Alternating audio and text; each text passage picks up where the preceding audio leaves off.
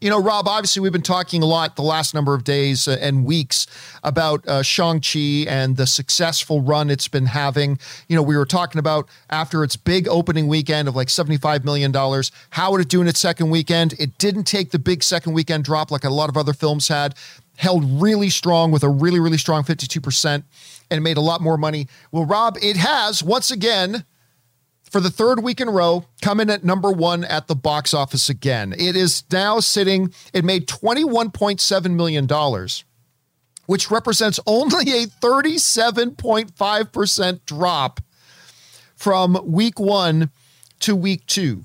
It's a 60 something percent drop from week one to week three, which is a smaller drop than a lot of other films have been having from week one to week two. So it's made another uh, $21.7 million, bringing its domestic total up to $176 million. You know, Rob, I was saying a few days ago, do I think Shang-Chi can actually hit 200 million domestic? And I said, eh, that might be a bit of a stretch but it's already sitting at 176. Maybe it is within the realm of possibility. And it brings up Shang-Chi's total worldwide total now to over $320 million, which means it is now officially profitable. The film is now making money. It's in the it's in the black. Uh, so good for it. I, of course, Rob, went to go watch Shang-Chi for the seventh time.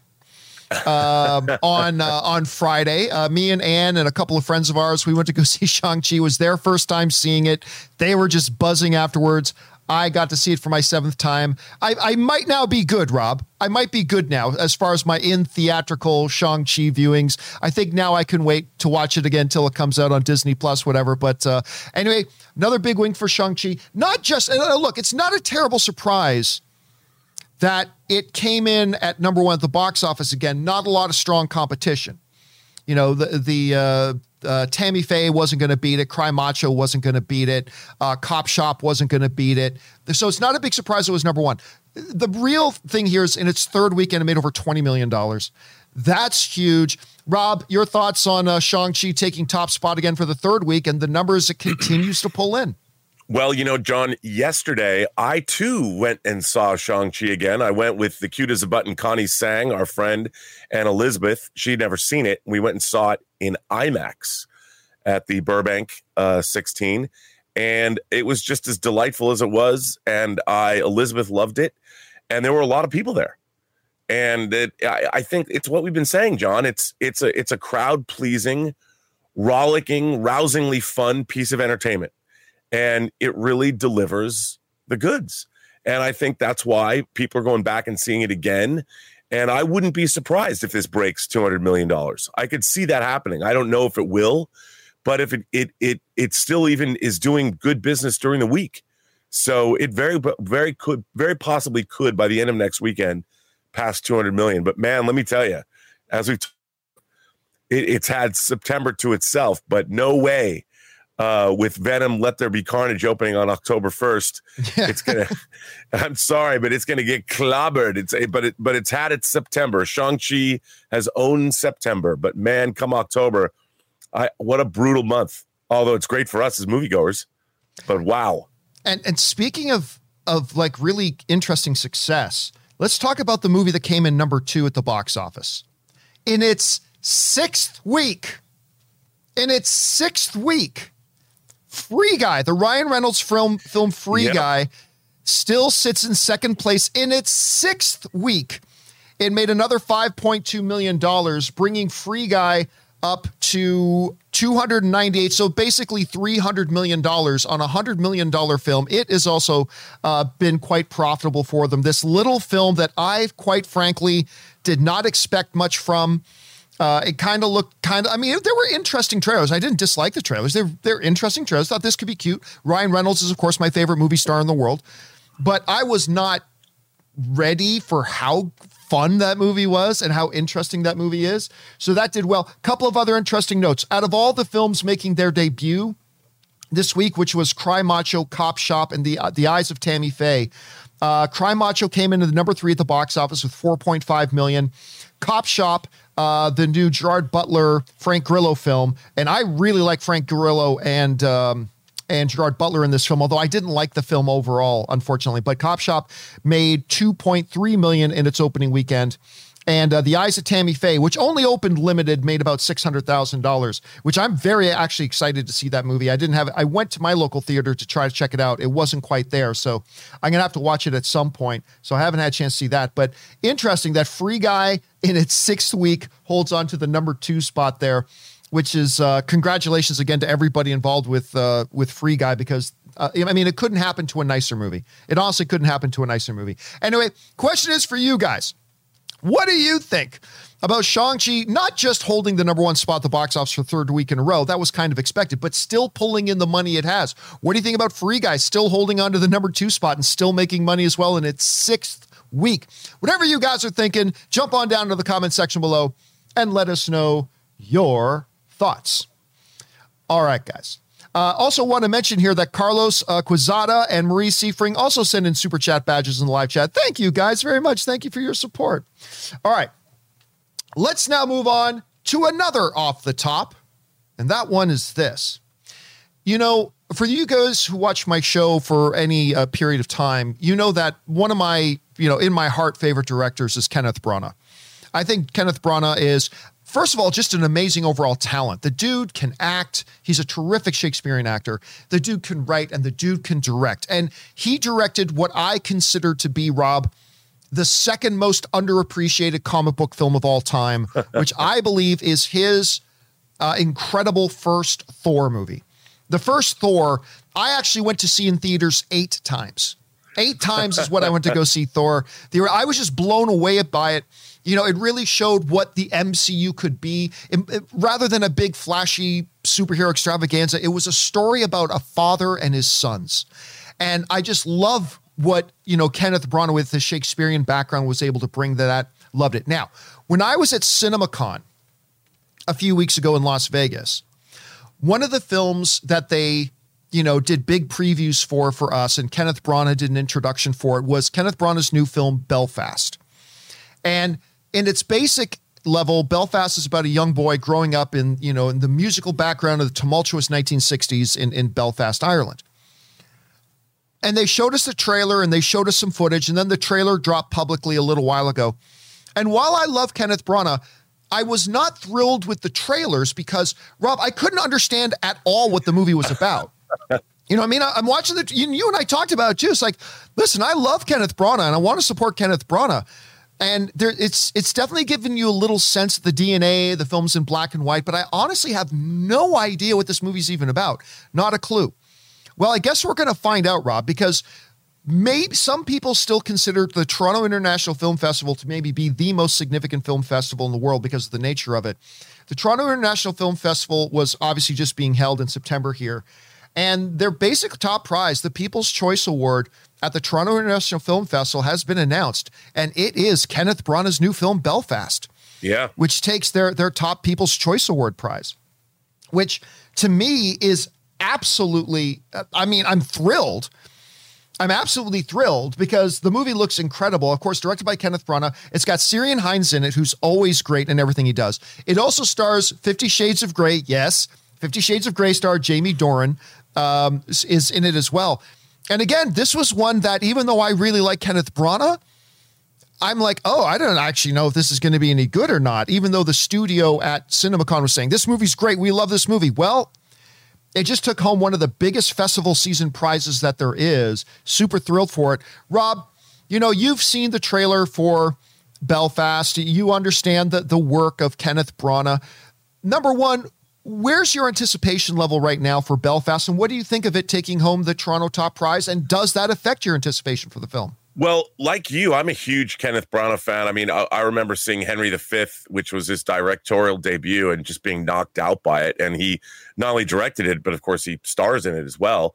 And then everything that he's been involved in, he has he's had a really interesting directorial career.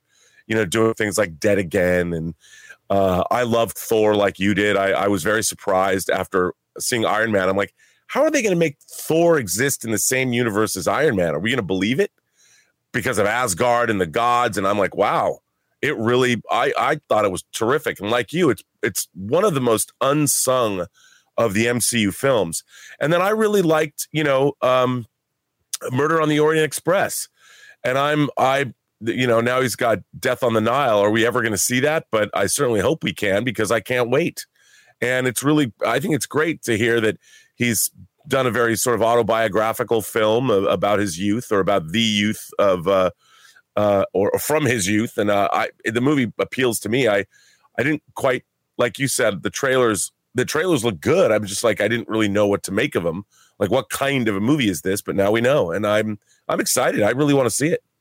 You know, I feel like we've been getting just like the movies themselves, trailers and the nature of trailers. By the way, I have a documentary called Movie Trailers A Love Story. You should go find it now on Amazon. Anyway, um, like the movies themselves, trailers tend to go through, you know, uh, waves of what's the word I'm looking for? Trends, right? And I feel like lately the trend for trailers has been first trailer, don't give anything about the movie away. Just kind of give a taste of what the feel of the movie is like.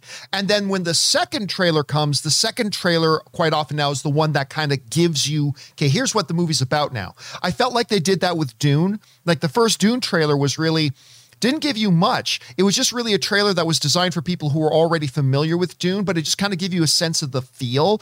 And then the second trailer came out, and that's when we get, you know, the great houses, you know, the House of Atreides and Paul and the girl in the desert and the Harkonnen. It starts to actually now give you and paint you a picture. I wonder if that's what we're getting with Belfast, that the first trailer was just, hey, here's a little bit of a feel for what this movie is.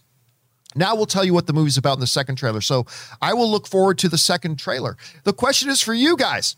What do you think about the looks of Belfast, directed by the great Kenneth Branagh, taking the top prize at the Toronto International Film Festival? Where's your anticipation level for it? Does it winning this prize affect your anticipation level for it? It does for me. Whatever you guys are thinking about it, jump down into the comment section below and let us know your thoughts. Okay, guys. With that down, let's do one more off the top, shall we? And that one more off the top, I think we have one more off the top. Yes, that one more off the top is this.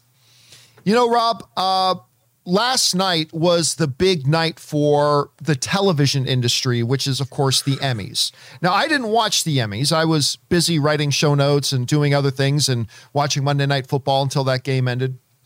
Uh, and working on different stuff for the channel. So I didn't have a chance to watch the Emmys, but I was very interested in what the results of the Emmys would be.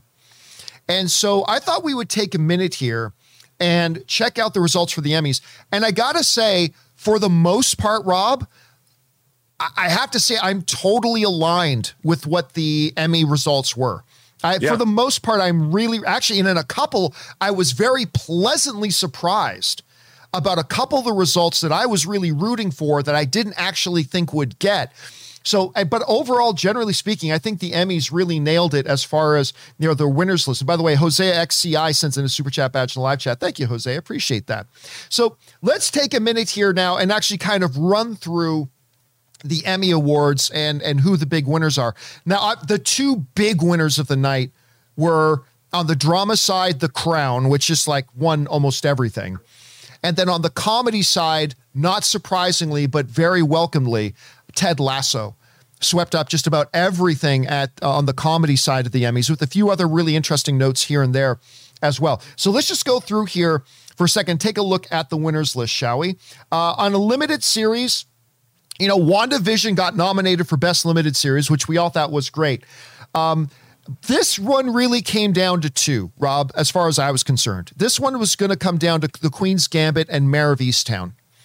I personally was leaning a little bit Mare of Easttown, but I have no complaints with the Queen's Gambit winning limited series. Rob, I know you're a huge fan of this show. What do you think about Queen's Gambit uh, taking best limited series? Oh, I you know it's one of my favorite things I've seen in, in the last couple of years, so it, it didn't surprise me. And and Anya Taylor Joyce, incredible in it, and it was just beautifully made. So kudos to Scott Frank and everybody involved, and um, I'm very excited. Yeah, again, I would have I would have personally leaned Mare of Easttown, but it, Queen's Gambit was so good. Zero complaints so from me. Zero complaints from me. All right. Next up was Best Drama Series, and really no surprise.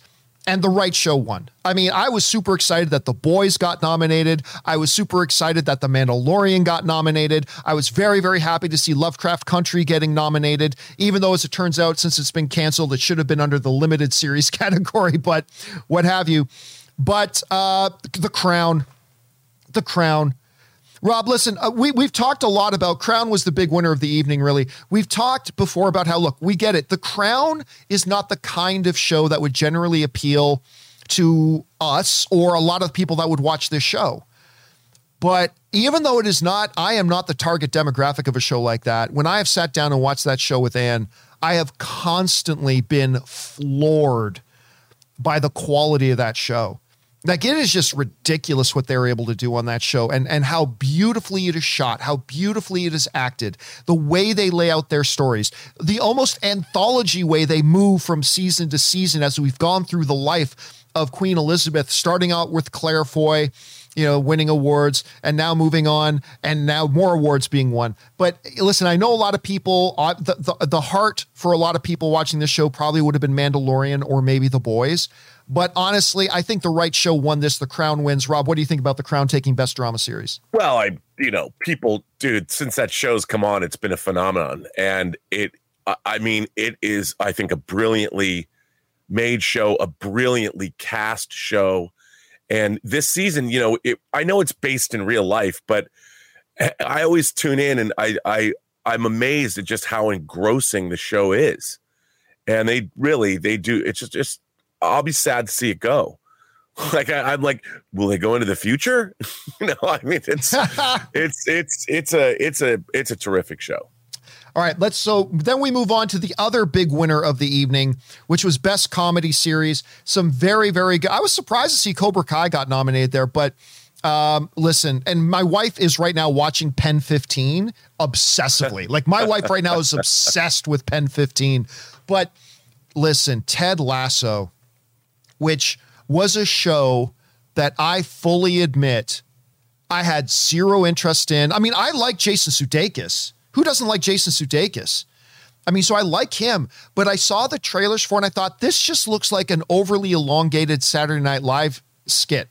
What happens if an American football coach who knows nothing about soccer moves to London to take over a soccer team?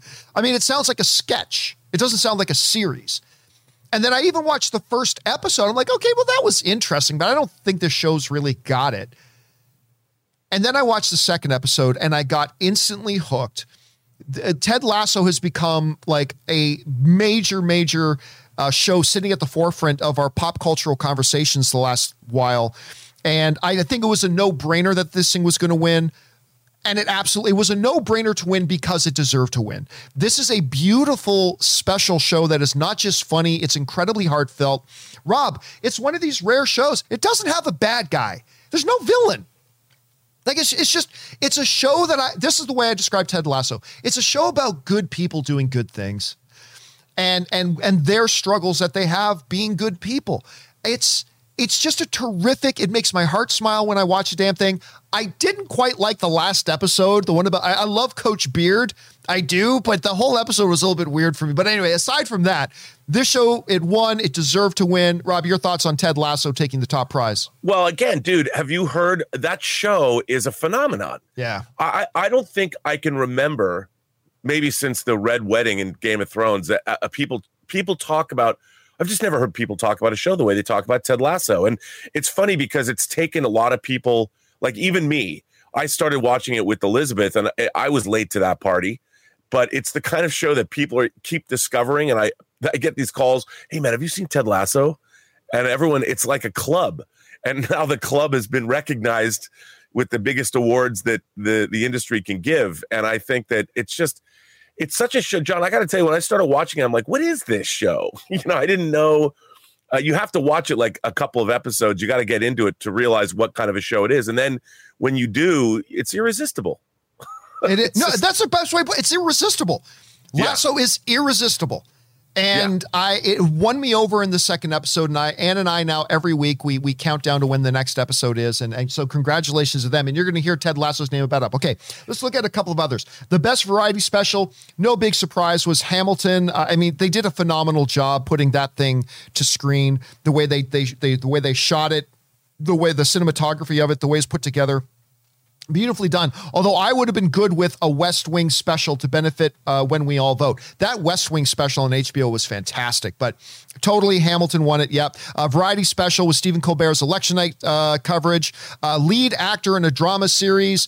Prince Charles, Josh O'Connor, Again, I was super happy to see Jonathan Majors nominated for Lovecraft Country. I was, even though I'm not a huge fan of Perry Mason, the show, Matthew Rhys is great in it. So it was good to see him nominated as well. But Josh O'Connor winning for the crown, my opinion, it was the right choice. He was absolutely phenomenal in that as Prince Charles.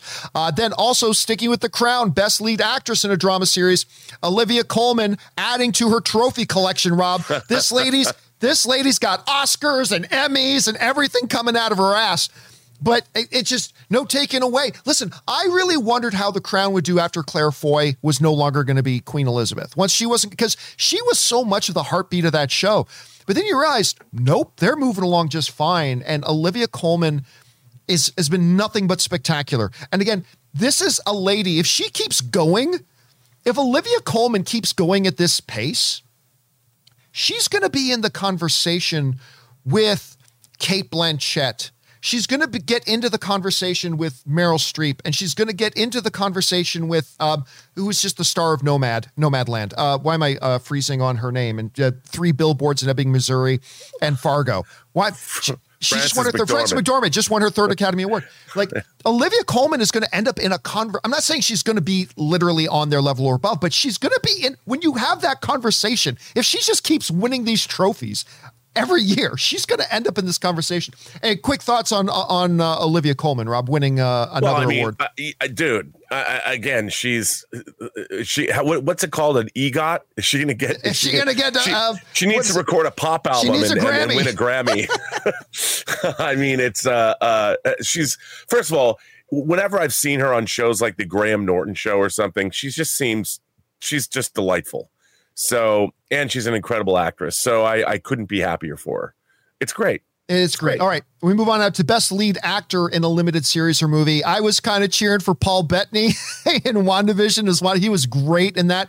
And listen, and Hugh Grant in The Undoing, Lin-Manuel Miranda in Hamilton, Leslie Odom Jr. in Hamilton. But I never saw Halston with Ewan McGregor.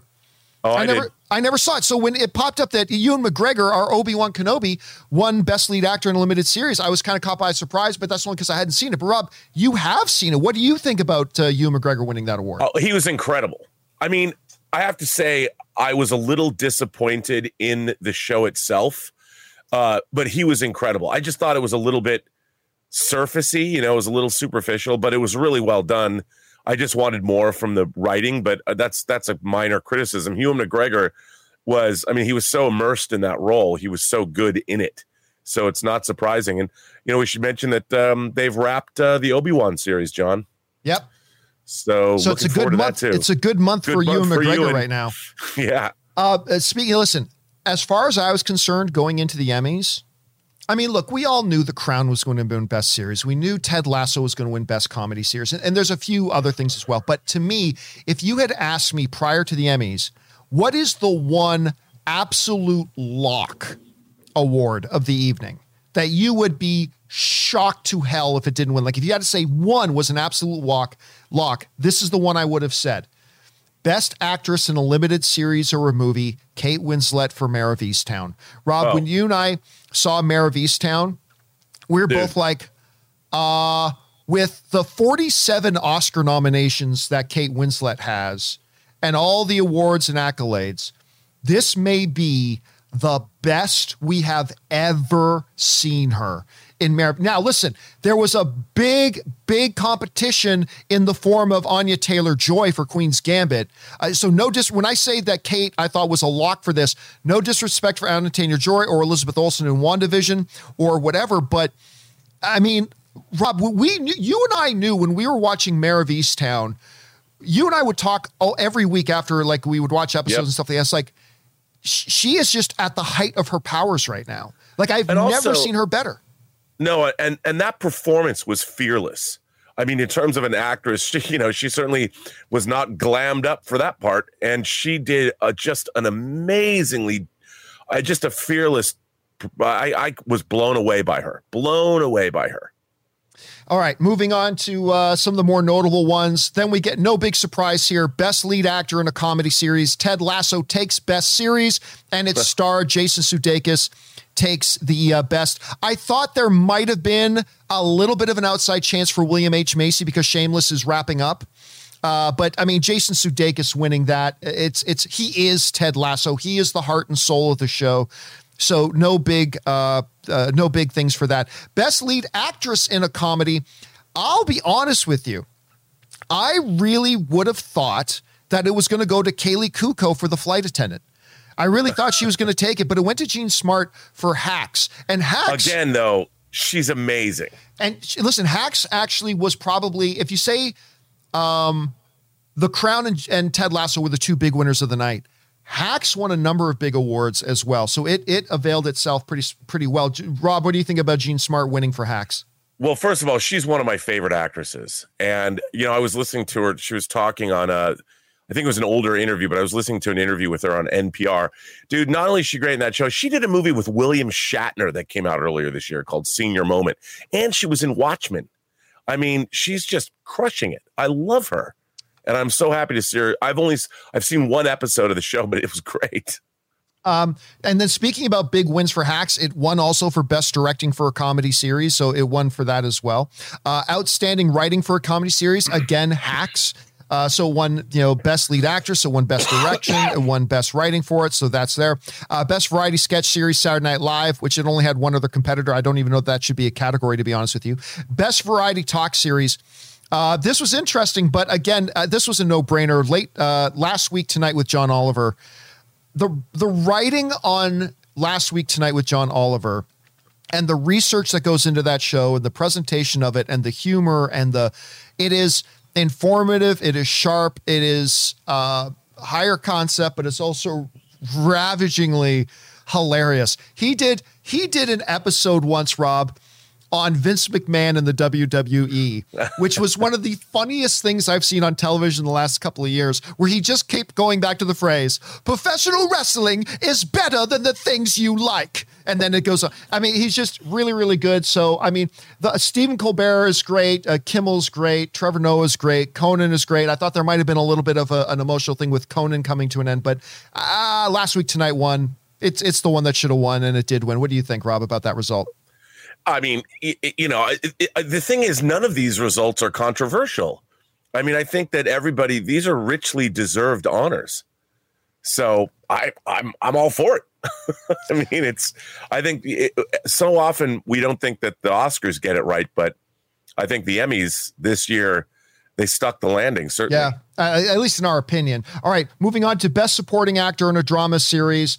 Uh, Prince Philip, uh, Tobias uh, Menzies, again, the, another win for the crown. Uh, Dude, takes, come on. Oh, so good. So good. So good. Um, uh, then his best supporting actress in a drama series. Again, the crown, another win. Gillian Anderson as the Iron Lady.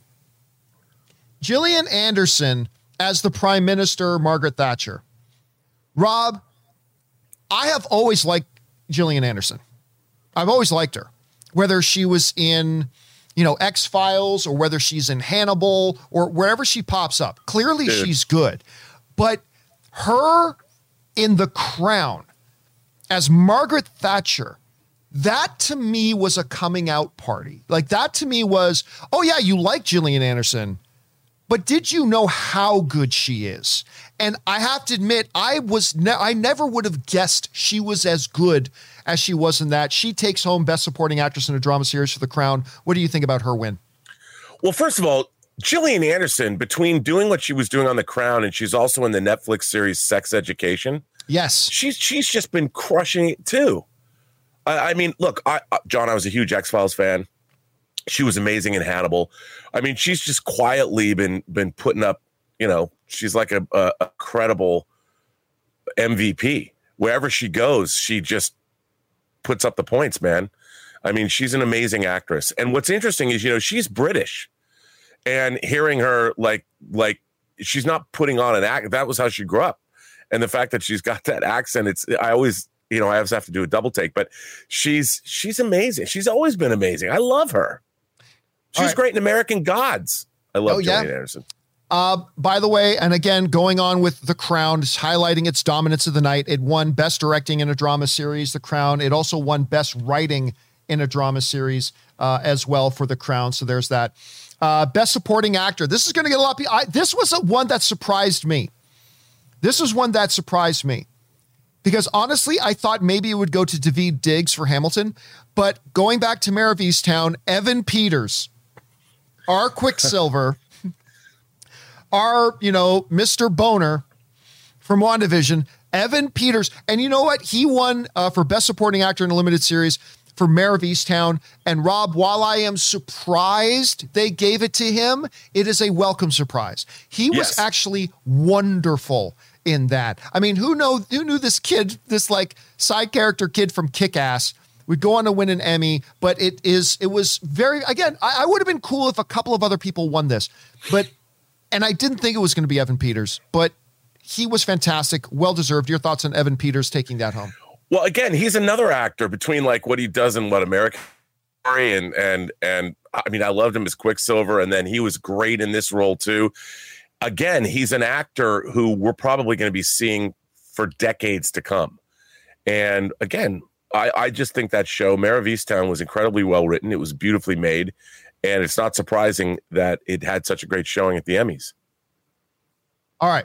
Uh, and let me go now into two, Rob, that probably made me the happiest. These two, because both of them I was completely not expecting them to win, but I am so glad they they did. Best supporting actress in a limited series or movie. Of course, we already saw um, it won for best lead actress with Kate Winslet. But Rob, after you and I watched Mare of Easttown, I remember you and I had a conversation where I said, Julianne Nicholson, who plays Mare's best friend in the show, Lori or Lore, I said, she's not going to get any, she's not going to get any attention for this role. She's not going to get any notoriety for it. But I said, Rob, I'm telling you, if it was up to me, she would win Best Supporting Actress. Because to me, she was like, I mean, obviously Kate Winslet steals steals it as her show, but she nearly steals every scene she's in. I didn't even think she would get nominated, and damn it, Julianne Nicholson won for Mare of Easttown, and I could not be more pleased for her. Jean Smart, who plays uh, Mare's mom in it, also was great. Kathryn Hahn, who was great in WandaVision, that would have been great too. But I, but Julianne uh, Nicholson winning for Mare of Easttown. I couldn't be more thrilled. This is something I'd been rooting for for months ever since I saw the show. Very, very pleasant surprise for me that she actually took this home. You called it. Oh, I'm so glad she won, dude, because she is of her and Kate Winslet, and when they're on screen together, and Rob, the we won't spoil anything, but the final scene of Mare of Easttown with the two of them in the kitchen it's like this is like their chemistry was fantastic. The performances were next level. Super, super happy. What do you think about her winning that? Well, I mean, it, to me, I, you know, you were saying that kind of stuff months ago, but again, you know, a, a great performance that's recognized, and it's not necessarily a big name, and it just seems like the work is getting is getting no, noticed, and I, I I think that the yeah, I, I it's great that she won and um, you, how can you complain about it? And that will take us into what to me was my other super big, happy, pleasant surprise. Uh, best supporting actor in a comedy series. Rob, you know, Jason Sudeikis won for Ted Lasso. Ted Lasso won a whole ton of things, well deserved, all that kind of stuff. I was super happy when I saw that Brett Goldstein was nominated for it he, of course, plays Roy Kent in Ted Lasso. And he won. And I will tell you why I'm so freaking excited about this. I have a couple of guys who I don't think whatever. There's a couple of characters that are like my favorite characters on TV, right? Like Lucifer Morningstar is my favorite character on television right now. But one of my other favorite characters on television is Roy Kent. Oi! Roy Kent. I you used to kick the ball like you caught it fucking your wife. I mean, it is. Eh, eh, he is so good every second that Roy Kent is on screen. Every second this character is on screen, I am just laughing my ass off. This still image of him perfectly embodies the character. I love everything about this character. I didn't think he would actually win it. I'm so glad he did. Um, so once again, uh, Brett Goldstein wins uh, for that. Rob, your thoughts on uh, on Roy Kent taking home Best Supporting Actor in the comedy I mean, series? You know, I, I, again, I have to say, uh, uh, another great performance is recognized. Uh, so there, I've no, no complaints there. I can't sit there and go, why did the, why why no? Because it's great. There's a great scene in this season, Rob, where um, Jamie Tartt, Jamie Tartt, ta, ta, ta, ta, and it, where Jamie Tartt has this awful, terrible confrontation with his asshole father in the locker room. And you know, obviously Roy doesn't like Jamie in the show and blah blah. But after the dad leaves and everybody's awkwardly silent in the in the locker room, Roy just silently marches over to Jamie and hugs him. And to me, I'm getting emotional just thinking about it. It's one of the most beautiful moments I've ever seen on television. Like it, it was just it's it's incredible the way he can play that character is amazing. I love it. Anyway, guys, uh, there's all the main rundown of the Emmys, of course, the biggest night in television and all that kind of stuff. And Rob, you and I were also talking before the show. It's like every single winner, none of them were from network television. No, None of them, uh, uh, other than you know the one like best variety special, uh, you know things like that. Best late nights, uh, not be- but best variety special, which was uh, Colbert, which was a network thing.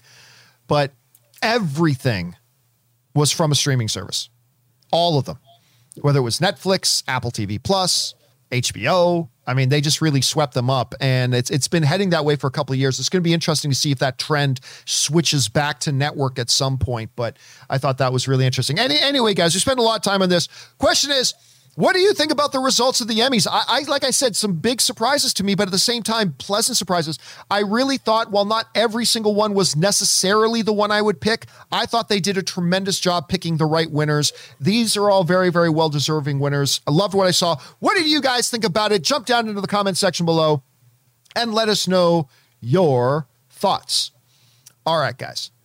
With that down, Let's now move into our main topics here today. And how do we select our main topics here today? Well, it's really rather simple. You see, you guys come up with our main topics. Whenever you come across a big topic, issue, or story that you feel we need to have as a main topic here on the show, just go anytime 24-7 over to www.thejohncampeashow.com slash contact. Once you guys get there, you're going to see a form. Fill it out with your topic or question. It's absolutely free. Hit submit, and then maybe, just maybe, you might see your submission featured as a main topic here on the John Campea Show. And by the way, our friend uh, Minuteman Sam sends in a super chat badge in the live chat. Thank you so much about that, man. I really appreciate it. All right, with that down, let's move into main topic number one. And our first main topic today gets submitted to us by Ali Hamza, who writes Hey, John. So, the new Guillermo del Toro movie, Nightmare Alley, has put out its teaser trailer, with this being his follow up to his Oscar winning film, The Shape of Water, which was fantastic. Uh, what, did, what did you think of the trailer, and does this make mo- you more excited for the film? All right, thanks a lot for sending that in, man. And yeah, listen, I remember I was unaware that a trailer was even ready to drop for Nightmare Alley. I, I wasn't even aware that a trailer was ready to drop. And so it was kind of came out of nowhere when I saw that the first trailer dropped and I jumped over to check it out. Now, one of the first big things that's got to stand out to you about, you know, the trailer for this is the incredible cast. The incredible cast of this thing. And of course, what actors today, Rob, are not lining up to work with Guillermo del Toro? I mean, they're all lining up. But look at this cast Bradley Cooper, Cate Blanchett, Willem Dafoe, Toni Collette, Richard Jenkins, Ron Perlman, Rooney Mara, and on and on and on. There's even more than this, but you just look at this lineup, which is incredible and exciting. The whole period of it, the whole idea behind it looks great. The trailer hits, doesn't give a whole ton away about the story. Again, first trailer. I expect more of that in the second trailer. But Rob, listen, you just say the new film by Guillermo del Toro almost all of us, you've got our interest. I thought this was a well made trailer. It, it, certainly heightened my curiosity about the film. I think that that's one thing you can say. It heightened my curiosity about the film. I liked what I saw. Rob, you had a chance to see the trailer for Nightmare Alley. What did you think of it? Well, you know, it's uh, it, this has been uh, the original came out in 1947, and Guillermo del Toro is a huge fan of it, and it looks to me like you know how we always talk about The Fly being a great remake, and Yeah. John Carpenter's The Thing. This looks like one of those things. I mean, Guillermo del Toro is a filmmaker uh, of extraordinarily gifted vision, and I just watched the trailer. I mean, I know about the story. I, I think this movie's going to be bonkers in the best way. Uh, I think Bradley Cooper is playing a con artist. If it goes the way of the original film, it's going to get a little twisted. And I, I, it, it just looks beautiful. Like, how do you, how do you look at that trailer and not want to see it? I can't wait. Question is for you guys. Did you guys have a chance to see the trailer for Nightmare Alley, we, the new one coming from Guillermo del Toro? We love the looks of it. What did you guys feel about it? Whatever your thoughts are, jump on down to the comment section below and leave your thoughts there. All right, guys. With that down, let's move on to main topic number two. And our second main topic today gets submitted to us by uh, Chris CSH, who writes, Hey, John, been a viewer for over 11 years and a Patreon supporter as well. Well, thank you so much, Chris, for being around for that long and for being a Patreon supporter of the show. We appreciate that, dude. I am a huge Lord of the Rings fan. So you can imagine that my most anticipated show is the Lord of the Rings Amazon series. It has just been reported from Deadline that music composer, composer Howard Shore is in talks to score the new series. What's your thoughts on this? One of my favorite things about the Lord of the Rings films is the amazing score he composed, and I would love to hear what he can come up with for the new series. All right, thanks a lot for sending that in, man. Appreciate that. And yeah, listen, obviously, one of the projects that has really been dominating the you know the chat space for the last while is the upcoming Amazon series Lord of the Rings, right? Which uh, Lord of the Rings isn't the official title. We don't have an official title yet, but an official title is coming.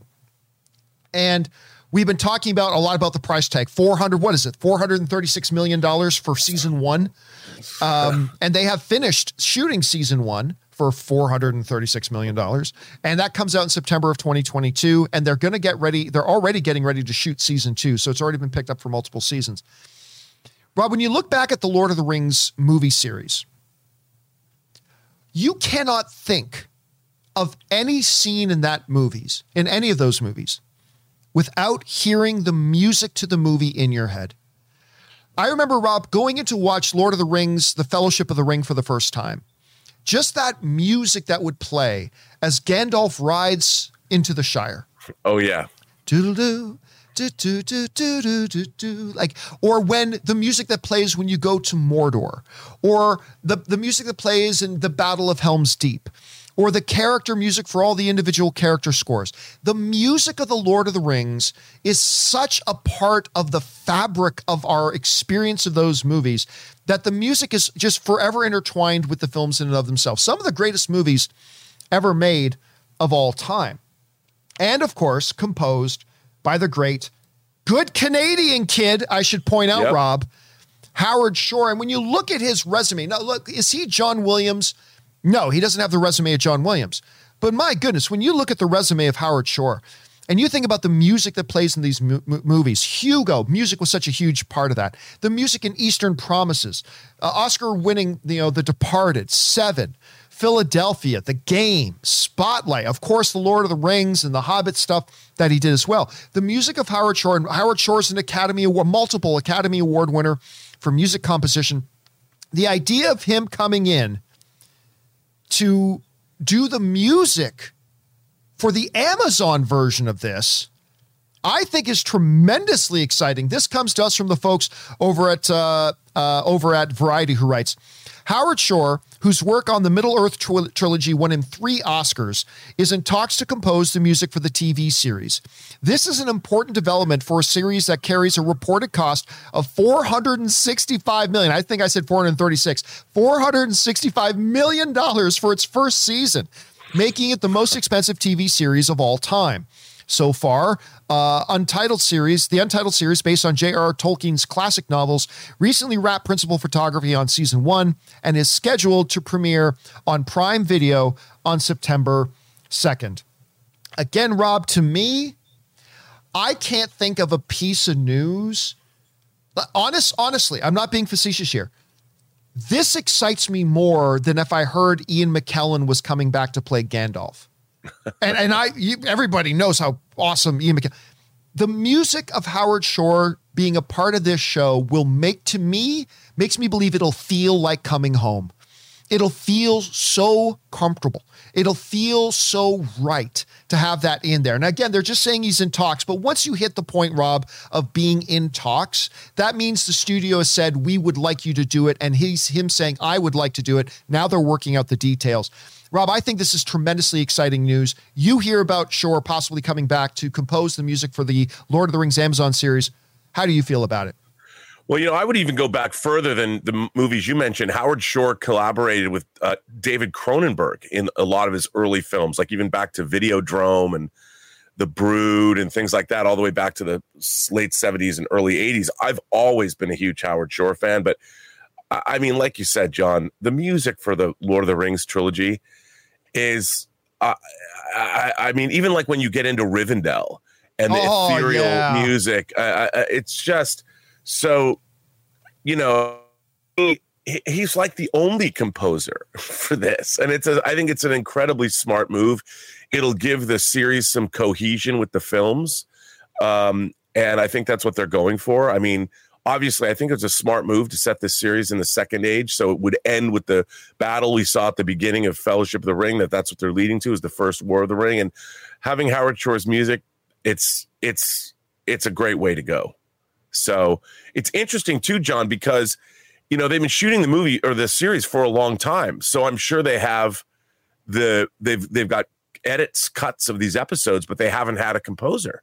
So it's going to be really interesting to see what he does and the themes that he's going to come up with. Because I'm sure he's going to come up with new themes because I we're not going to be in the Shire. And so I can't wait to hear what he's going to come up with, man. It's going to be great. It will be great. Question is for you guys.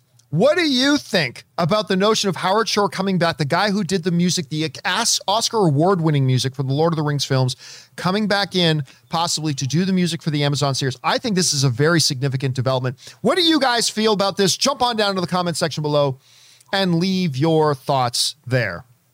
Okay, guys. With that down, let's move into main topic number three. And our third main topic today gets submitted to us by David H. And David H writes Hey, John. So recently on Twitter, Tom Hardy posted a pic of himself wearing a production hat from No Way Home, leading many to speculate that Venom is in the movie. Is there anything to this picture or just fans jumping to conclusions again? Thanks. All right. Thanks a lot for sending that in, man. Now, look, one of the big topics of conversation over the last number of days has obviously been a lot about Venom and a lot about Spider Man No Way Home for obvious reasons. Venom just had its big first public screening. The responses to it have been overwhelmingly positive. I have not seen it yet myself, so we'll have to wait and see. Although I am a big fan of the first Venom film, and I'm very excited to see what Andy Serkis is going to do with the second one. We're hearing great things. Also, Rob, last week, one of the, the final main topics we had of the week last week was discussing the fact that Andy Serkis was asked if he ever believes that we're going to see Venom and Spider Man on screen together, to which he said, obviously, that's eventually going to happen. And then we speculated, okay, I mean, obviously, we all know that eventually that'll happen, but is he saying it could happen sooner rather than later? Is he saying it could happen now or maybe in three years? Or what's he saying? A lot of speculation about that. In the midst of all of this, uh, something happened. This comes to us from the folks over at MovieWeb who write the following. Adding weight to this idea, it seems the image. Now, of course, there's an image that went out on social media with Tom Hardy wearing a Spider Man No Way Home production team hat. This isn't a random hat. This is the same hat the people in the production of Spider Man No Way Home are wearing. Anyway, adding to the weight of this idea, it seems the image was first shared by TV director Lynn, Lynn Oeding and has since been removed suggesting that the hat wearing of Tom Hardy does indeed contain potential spoilers. Of course, and I'm glad they wrote this, it is equally possible that the hat was simply a gift from the production team given to Hardy due to his involvement with the Marvel world through his role as Venom. Whatever the case may be, it's sure to have fans even more excited to see what Spider Man No Way Home has in store. That again comes to us from the folks over at MovieWeb. And by the way, our friend Mel 3D sends in a super chat badge in the live chat. Thank you, Mel 3D. All right, look. normally, you know me. John, did you sing in whatever? There's a picture of Angelina Jolie wearing a ring on her left finger, and we all know that Storm is left-handed. Confirmation: Angelina Jolie's going to play Storm. Like, I, I, normally, I find all this stuff completely ridiculous. I normally find all this stuff completely ridiculous. So why is this situation different? This situation is a little bit different for a couple of reasons.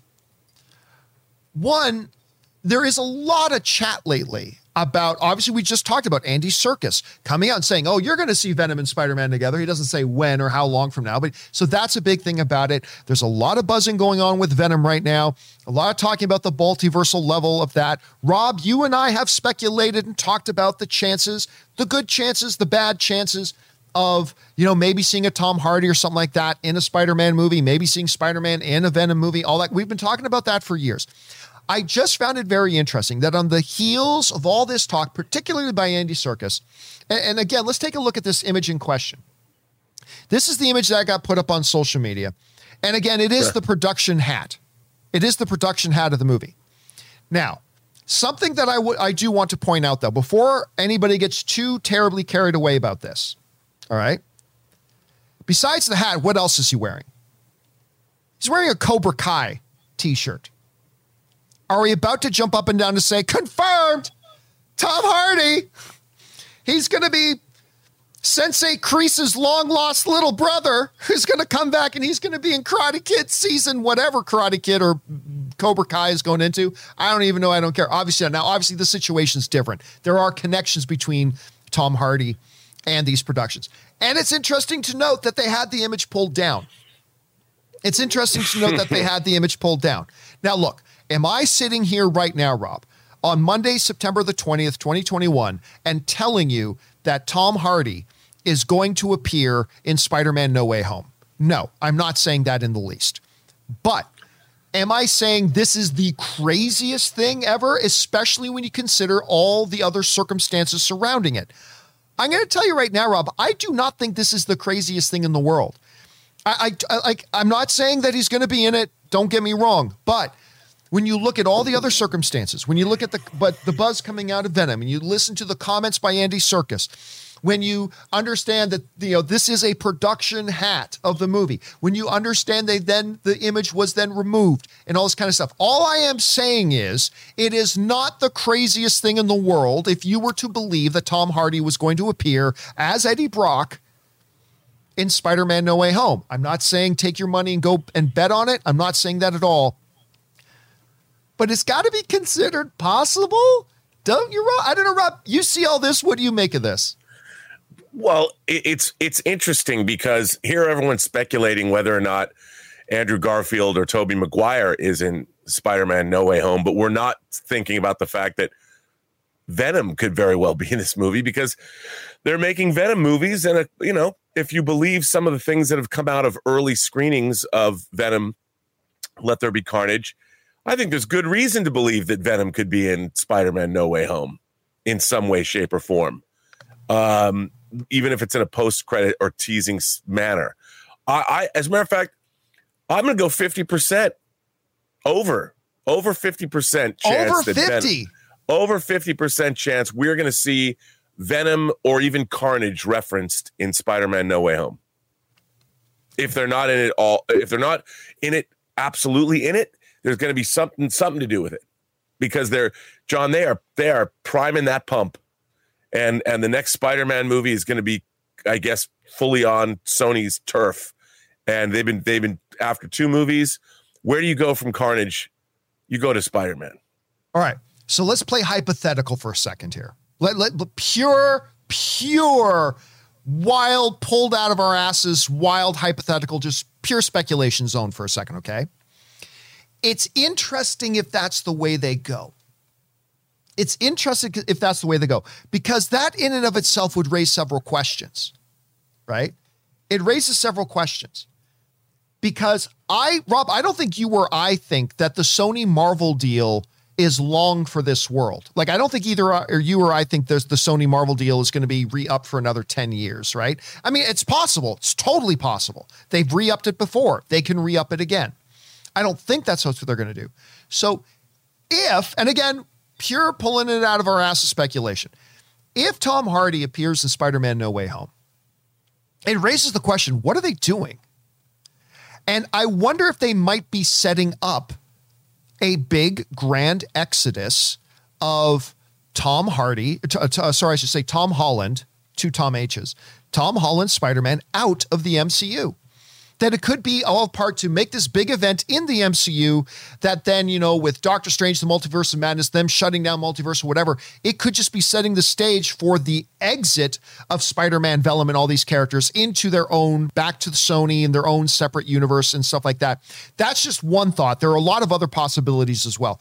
Rob, let's say let's say again wild speculation not based on anything let's assume for a second that tom hardy is popping up in spider-man no way home as eddie brock what's the end game? What what what is what's the point of what do you think they're building towards or building away from? What do you think the goal of that is? Well, I I I think they they look Venom was hugely successful. I think more successful than they might have thought. It was as successful as many Marvel movies, if not more.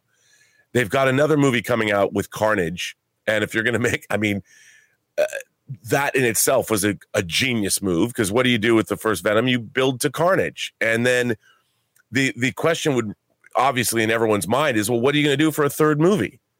What other what other person in the Venom pantheon would would would outdo Carnage? It's got to be Spider Man, and and you've got a Spider Man movie that is being released in pretty close proximity with the latest Venom film. And so, from a marketing standpoint, you know, your Carnage will just let there be Carnage will just be out of theaters, and then we get a then we get hit with the Spider-Man movie. What's not to love, or why wouldn't you do that? And I think that's what they're building to when Sony takes back Spider-Man.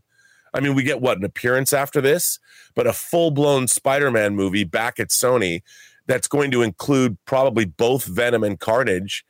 I can't think of a more. What more would you want to see?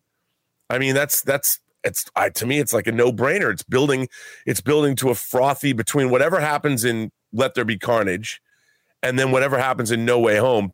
I mean i think they're priming the pump. We're going to be dying to see whatever happens between spider-man and venom to take place. We, i mean I, I i can't imagine. It's it'd be like all all the bases are loaded and your best hitter comes up to the plate to knock it home i mean that's what they're doing and they're, they're coordinating it Marvel and Sony are coordinating this beautifully.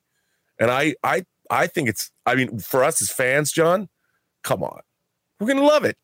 It's going to be great.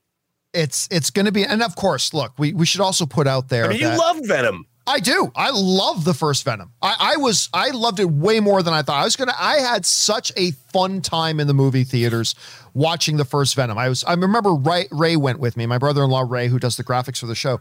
Remember he went with me and it's very difficult to get Ray out to the movie theaters because he's very much a homebody and doesn't. It's like whenever whenever we ask Ray if he wants to go to a movie, he the first question he always asks, "How long is it?" And if it's like over hundred minutes, he's like, "Nah, man." If, if any movie's like over hundred minutes, he doesn't want to go to the movies. But I remember he went with me to go see Venom, and I just remember after the movie was done, we were just like, I I had way more fun with that movie than I ever thought I was going to have with this movie. Like way more fun. And so I'm excited to see where they go. Then we should point out though, Rob, that of course this all very well could be idle speculation about nothing.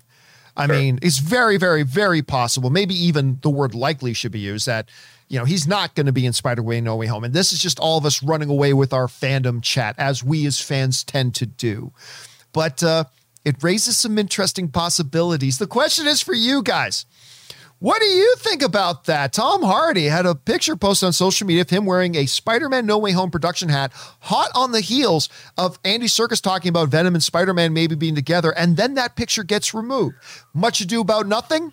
Probably. Could it mean something? Maybe. What do you guys think? Jump on down into the comment section below and let us know your thoughts. Okay, guys, with that down, Let's now move on and take your live comments and questions today. Once again, if you want to send in a live comment or question to be read on the show or an upcoming companion video, just hop on down into, this, into the description of this video and click on the tip link, or you could enter it in manually at www.streamelements.com slash movieblogtv slash tip. Once again, you'll be getting your comment or question read on the show if, of course, it's appropriate for the show. And, of course, you'll be supporting the channel at the same time. And all of us involved with the John Campea Show, thank you guys so very much for your support. And by the way, our friend Mr. Wolfgang sends in a super chat badge in the live chat. Thank you, Mr. Wolfgang. Appreciate that, dude. All right. Let's now move on and start taking your questions here, shall we?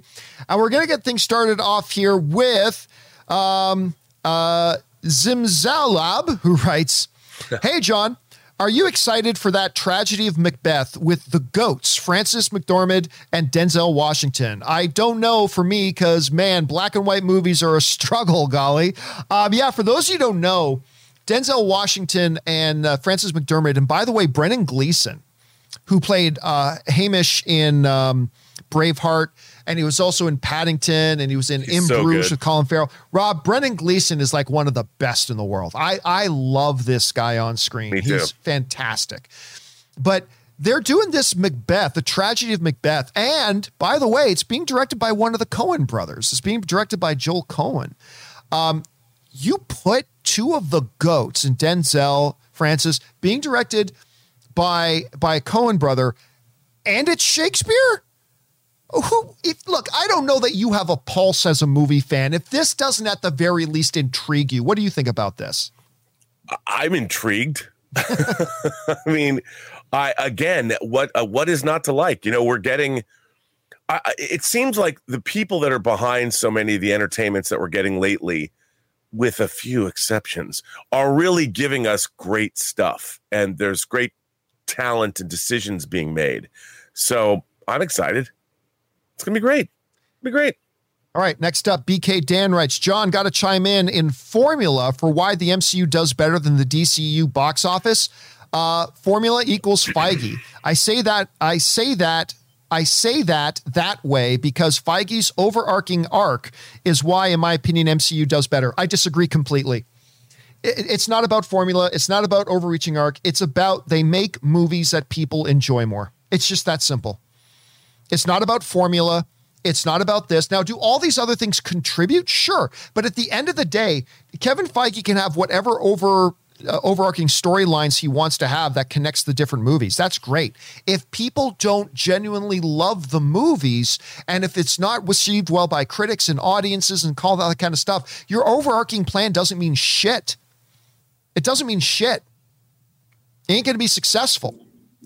It's all about making movies that people love and enjoy. That's what it's all about. Nothing else matters. That's right. You can have no connecting story of, for your cinematic universe.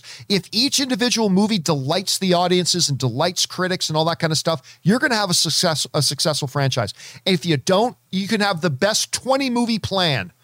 You can have the greatest 20 movie plan in the world, but if the individual films are not beloved and embraced by the audience, that formula doesn't mean crap means nothing. See, Rob, Kevin Feige is great and he's had success because, yes, he has great long term plans. But more importantly, he is a great producer who knows how to make give full attention to each individual film. He never loses sight of the individual film and he never lets, lets the grand story take precedent over making sure the individual film is a great audience critic enjoyed film. And that's the bottom line to me. I don't know rob how would you what would you comment to that?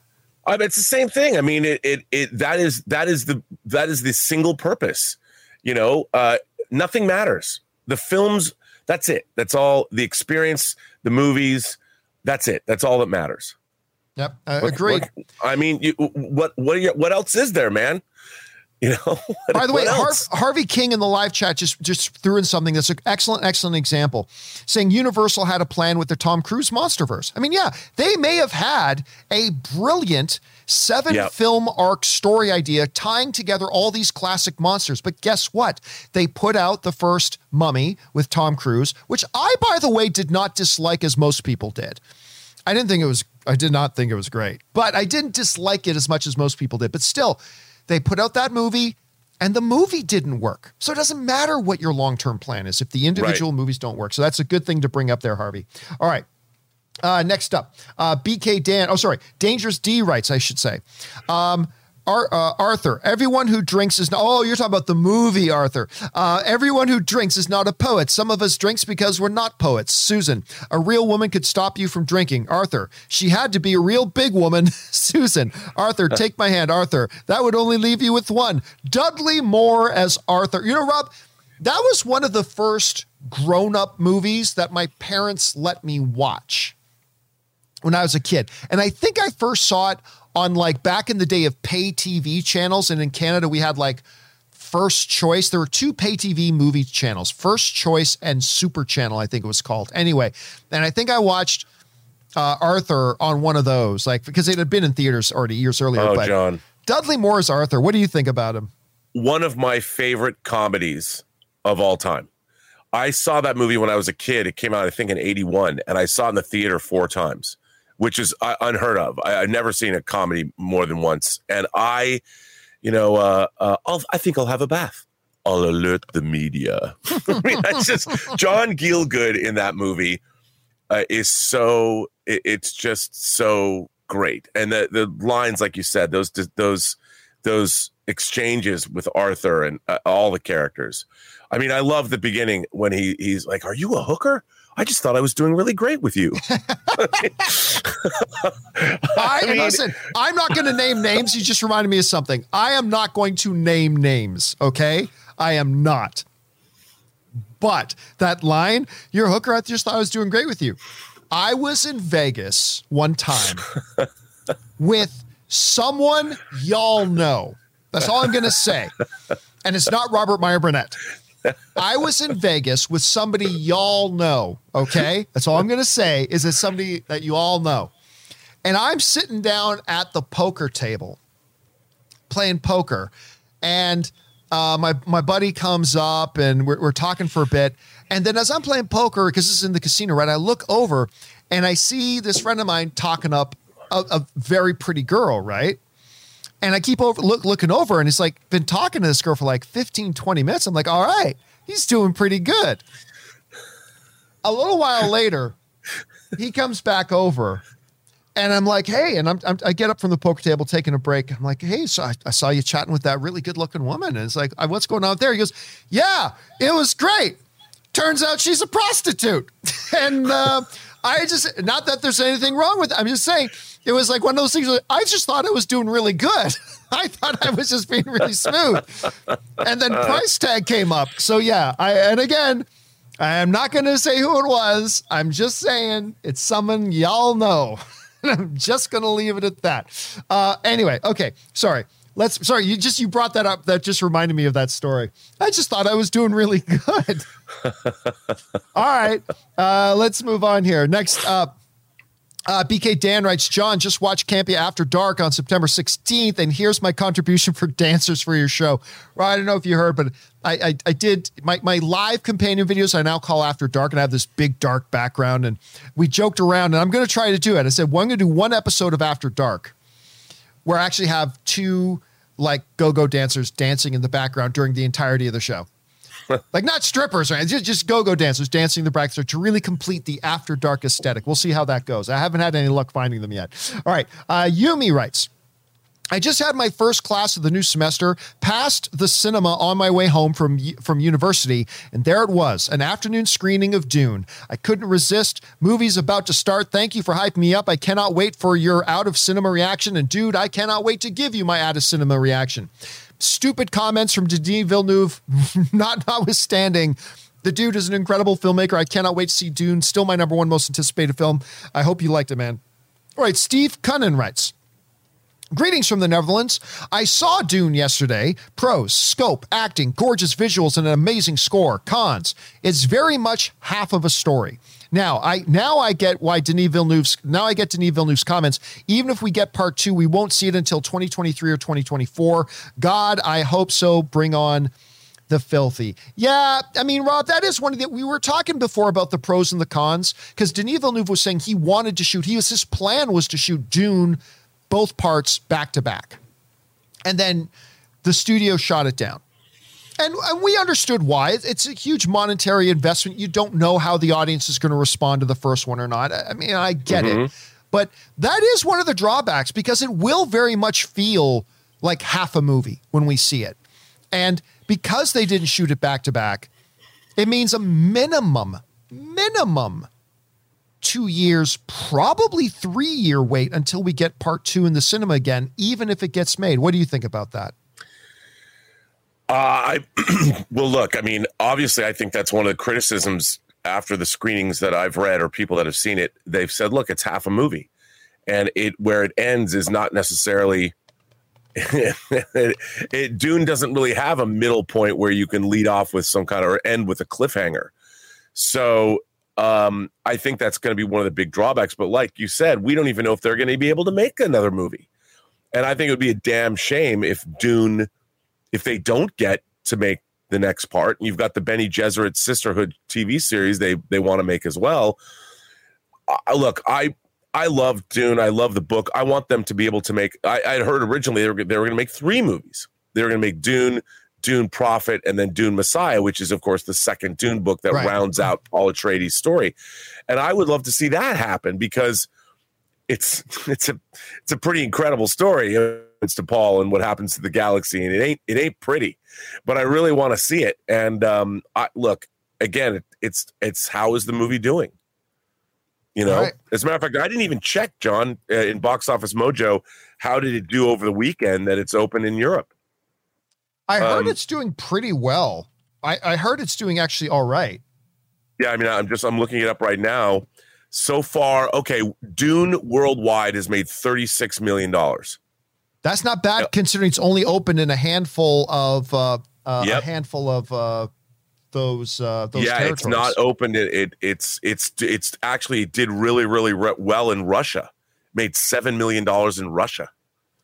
So really? and it also made yeah it also made seven seven seven point uh, seven million six hundred thousand and it made seven million five hundred thousand in France. So these numbers, it's putting up big numbers in Europe. So that's that bodes well. I mean, I think that was a really smart strategy because by the time it makes it to America, day and date with HBO Max, it's gonna it doesn't open here till the 22nd. So it's going to be playing for over a month in foreign territories, and it'll probably end up doing quite well. Well, and you and I have been saying for a while, their strategy of opening it in Europe was probably to generate a lot of online positive word of mouth. And it seems they're getting it. So we'll see if it works. We'll see if yeah. it works when it hits North America. All right. Next up, we got Adam Smith who writes uh, I recently watched a little presentation at my local uh, science museum. I thought it was really well done, and specifically, the narrator was great. When the credits rolled, I was surprised to see that it was voiced by Andy Serkis. Is this common for actors to do? Yes. It is absolutely common. Uh, a lot of actors will absolutely do narration stuff on documentary projects and things like that because it's easy money. It's easy money. You literally show up one or two days into a sound booth, read, you know, read the dialogue and the script into a into a microphone, and then you get to leave. I mean, it's it's easy money. I mean, it's one of the reasons why you see like what is it, Ford or Toyota commercials or whatever that John Cena narrates. You don't even see John Cena; he's just narrating them for heaven's sakes. So yes, this is very very common. Of course, one of the most popular is Morgan Freeman with March of the Penguins which is amazing, by the way, if you haven't seen that. Uh, by the way, our friend Mr. Wolfgang uh, and Rick Stain sent in super chat badges in the live chat. Thank you guys very much for supporting us in that. I appreciate that, dude.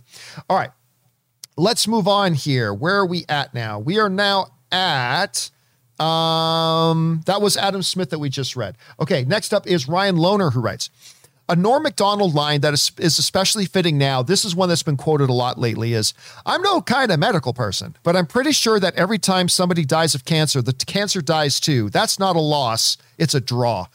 I love that line.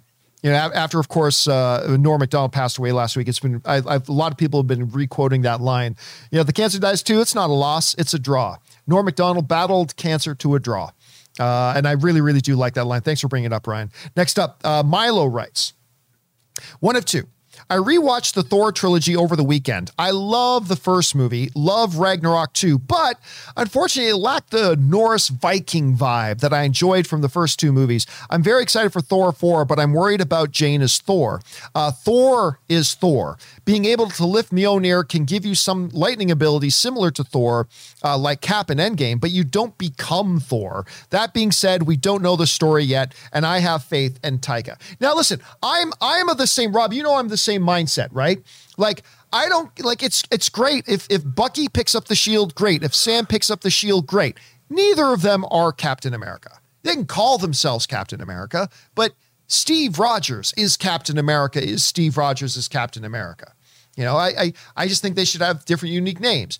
Uh, Jane can pick up Mjolnir, get on a lot of powers, but she shouldn't become Thor. But it should be noted, this is all, especially the stuff with Jane, this is all rooted in the comic books, as is the stuff with Sam uh, and and Captain America. So it is all rooted there. But I agree, somebody doesn't become somebody else just because they wear the same costume that somebody else wore. Um, but I, I don't know. Rob, he raises an interesting point. I, that's something I don't really thought of. As much as I love Thor Ragnarok, and I love Thor Ragnarok, it does have a little bit of a missing of that that Norwegian, that Viking element, uh, that feel of the Vikings that you actually do get from the first Thor a lot. A lot that has to do with Kenneth Branagh, and it doesn't in Thor. What do you think we're going to see in Thor four? In, in in Thor Love and Thunder, do you think they'll go back to that a little bit, especially with the God Butcher coming in, or do you think they'll just continue on its own thing, kind of like Ragnarok did? I think it's going to continue on its own thing. I, I mean, I think whatever it's going to be, it's going to be bonkers and hilarious and wildly entertaining.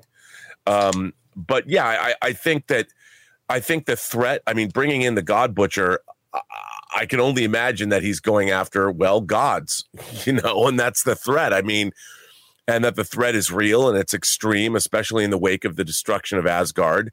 Um, I, I think that it's it's but it is I think it's very much going to be a follow up to Ragnarok as opposed to say the original Thor. And um yeah, and I think it, it I dude, I I can't wait for Thor Love and Thunder. Especially with Christian Bale playing Gorr. I I know. Right? Like I, I know like you, you like you think like what's not to love about that? yeah.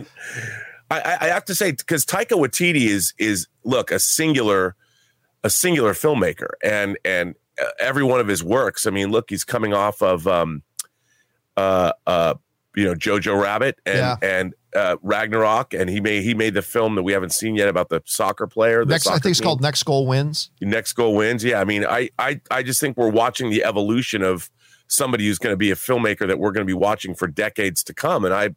I think it's going to be great fun. Already so. an Academy Award winning. By the way, guys, if you have not seen Taika Waititi's Jojo Rabbit, watch it. It's absolutely brilliant. And all I will say is the shoe scene, the shoe scene. Uh, all right, next up, uh, Brian O'Connor writes, dead serious question. What would happen if Dominic Toretto killed John Wick's dog and John killed Dominic's family? Now, this is a versus I would like to see. Well, again, like all these other things, I think it would be all about who produced it and wrote it. If Vin Diesel and his writers are writing it, Dominic Toretto wins easily. If uh, the John Wick people write it, John Wick wins easily. So there you go. That's how it would turn out, Brian. All right, next up, Peter uh, Pablo Reviews writes, why did the latest What If episode make Tony Stark look like Johnny Drama for Entourage? I kid you not. My wife Ann said the same thing. Did you see the latest What If with uh, What If Killmonger saved Tony Stark?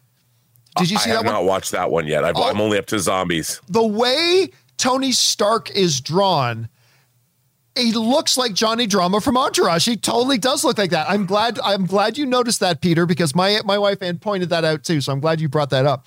All right. Uh, by the way, not a very good episode. Not a very good episode. But anyway, whatever. Uh, Jack Human writes. Uh, hey, John, you have my money. Now, please cast the entire MCU X Men. Even better if you do the Brotherhood. Just kidding, man. Love the show. Longtime fan. Thanks for doing what you do and bring on that after dark filthy. Oh, thank you so much, Jack. I appreciate it. Thank you for being around and being part of our community. And thank you for supporting the channel for so long, dude. I really appreciate that, Jack. All right, next up, uh, Min Tran writes one of two. Uh, John, the teacher that you praise uh, for in Shang-Chi was played by the legendary Chinese actor Hua Yun. He has been acting since 1966.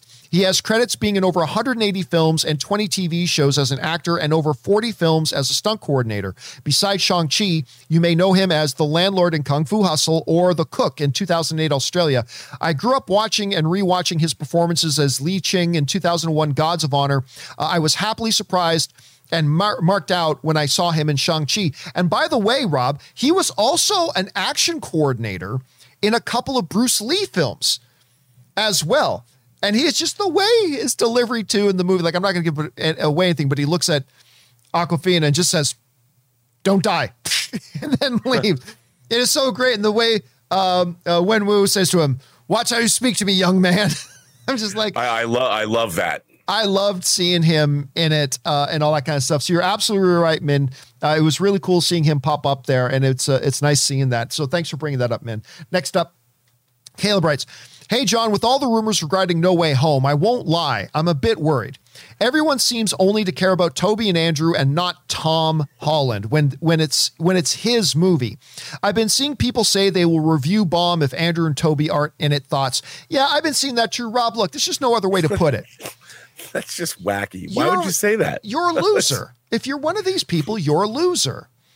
I, I get being excited about the p- potential of seeing something in a movie. But this whole thing is, if they don't do this in the movie, I'm not going to like it. Oh, shut the fuck up, you pathetic loser. I mean, just go and watch the movie and and and judge the movie on its own merits. Listen, I get excited about maybe something being in a certain movie. I get, I do too. But there's a difference between that. Rob, what did we say the other day? There's a difference between speculation and expectation, right?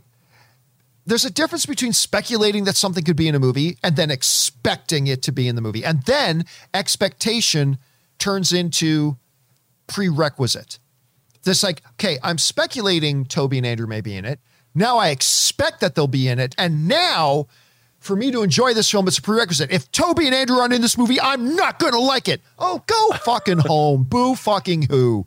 I, I just, I hate it. And I think all of us as film fans have been guilty of that, myself included. I think we've all been guilty of that. But grow the fuck up. We, we just, uh, you got to catch ourselves doing that. I don't know. And Rob, uh, to be fair, I don't hear it as much anymore. Like I did like a month or so ago. It was always Tobey and Andrew better be in this. I gotta say, as we're getting a little bit closer to the movie, I don't hear as many people saying that anymore, which to me is good. What do you think? Well, it's to me, it's it's bizarre that you would be angry about a movie that doesn't have something in it. Because if it was never going to have that thing in it, why are you mad about it? Like, wouldn't you rather look at the movie on its own merits and be like, judge it for that? I, I mean, let's say Tobey Maguire and Andrew Garfield are not in Spider Man No Way Home, but Spider Man No Way Home turns out to be a really great movie. Shouldn't shouldn't it be allowed to be great? And this idea that I'm going to get mad if they're not in the movie. Well, if they weren't in the movie, they were never in the movie. So why are you getting mad about it? That would be that would be John. That would be like me saying, "Gosh, I'm I'm really mad that Superman doesn't show up in Steven Spielberg's West Side Story to save the Jets and the Sharks from each other." Well, that's silly because Superman was never going to be in that movie. So, uh, I mean, to have some uh, to be mad about something that was never going to be in the, it, happen in the first place. I mean, I can understand that. Like you said, we have been we we're setting ourselves up. It's bizarre to me. And look, I fell prey to the WandaVision speculation, you know, and and and when the show was what the show was, it, it never was gonna it Mephisto was never in that show. So for me to think he was or to be disappointed when he doesn't show up is odd because he was never going to show up. it was never part of the show. And yet we we we we talk ourselves into believing something as fans. And it's weird if you think about it. It's just weird that we just made up some shit and believe it's going to happen. And then when it doesn't happen, we get mad that the stuff we made up doesn't occur. And if you think yep. about it, it's just that's a, what a bizarre way to live.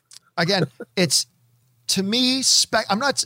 I'm not saying people shouldn't speculate. Speculating is fun. You and I were just doing it about Tom Hardy and No Way Home, and like speculation is fun. It's engaging. We love doing it. You just got to make sure that the speculation does not turn into expectation.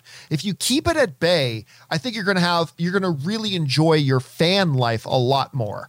I, I, just. I think that's just the best way to look at it. Okay. Uh, next up, an anonymous viewer writes.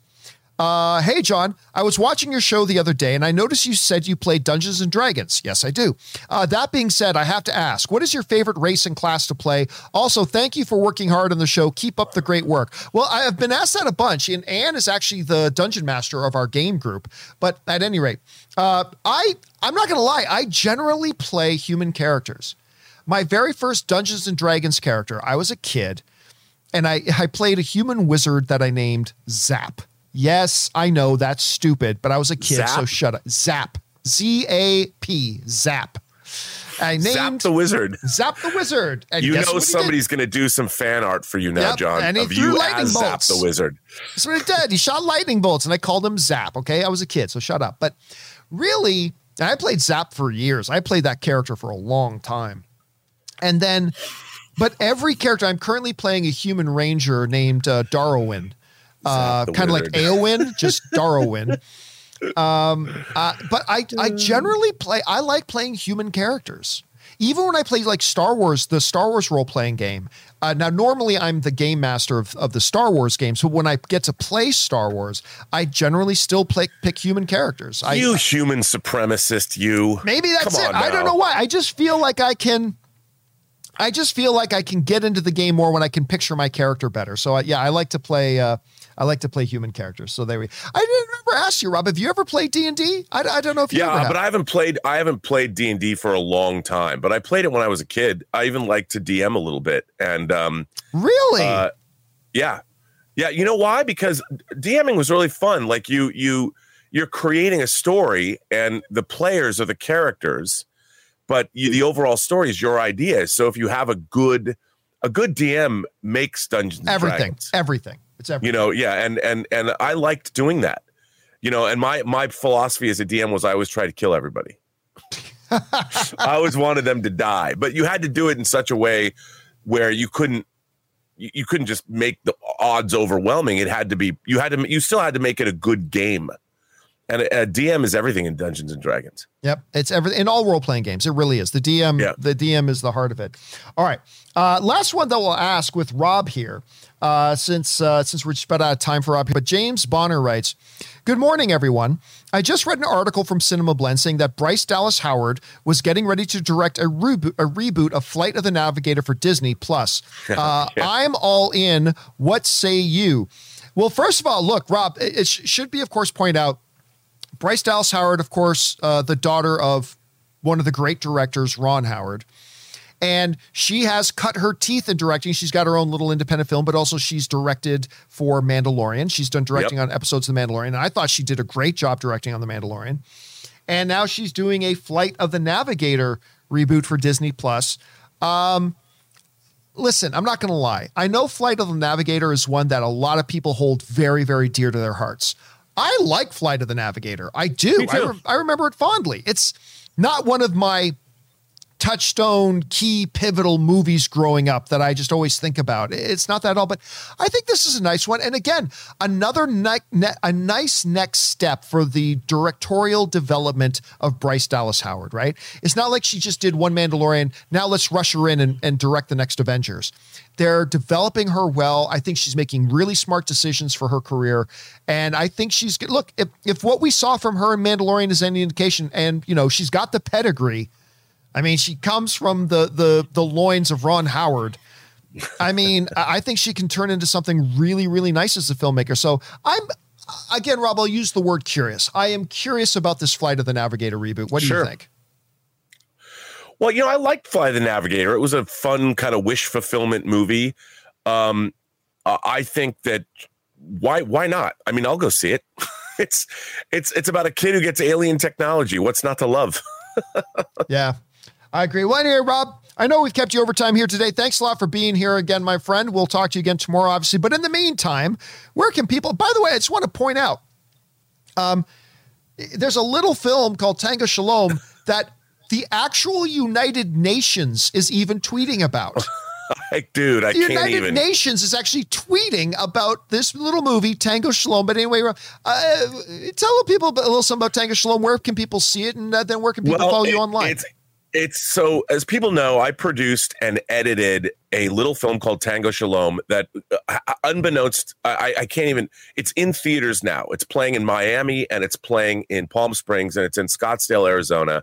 Very, very, very limited release. It's still in Los Angeles and New York as well, but it keeps going. Like it's not burning up the box office charts, but it's certainly paying for itself to be in theaters. And they're talking about expanding the release every week. And I'm like, please don't release it further in October because we're gonna get clobbered. But but it's still out there. And then UNESCO, which is the education uh, arm of the United Nations, tweeted out about Tango Shalom and how its interfaith depiction of religions cooperating uh, despite their differences.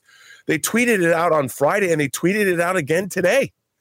I'm like, you can't, you, I couldn't pay for better. Um, I wish they'd done it earlier so we could put their tweets on the movie poster. but I mean, it's it's it's just John. It's ama- it's amazing to have worked on this little movie that defines independent cinema. It didn't cost very much. It was a labor of love for five years for everybody involved. Uh, the co-writer and co-star Joseph Bologna passed away during the making of the movie, and to have the validation of the United Nations tweeting this movie out, I can't believe it. Like you, you, you never. I, I just, it's so bizarre to me.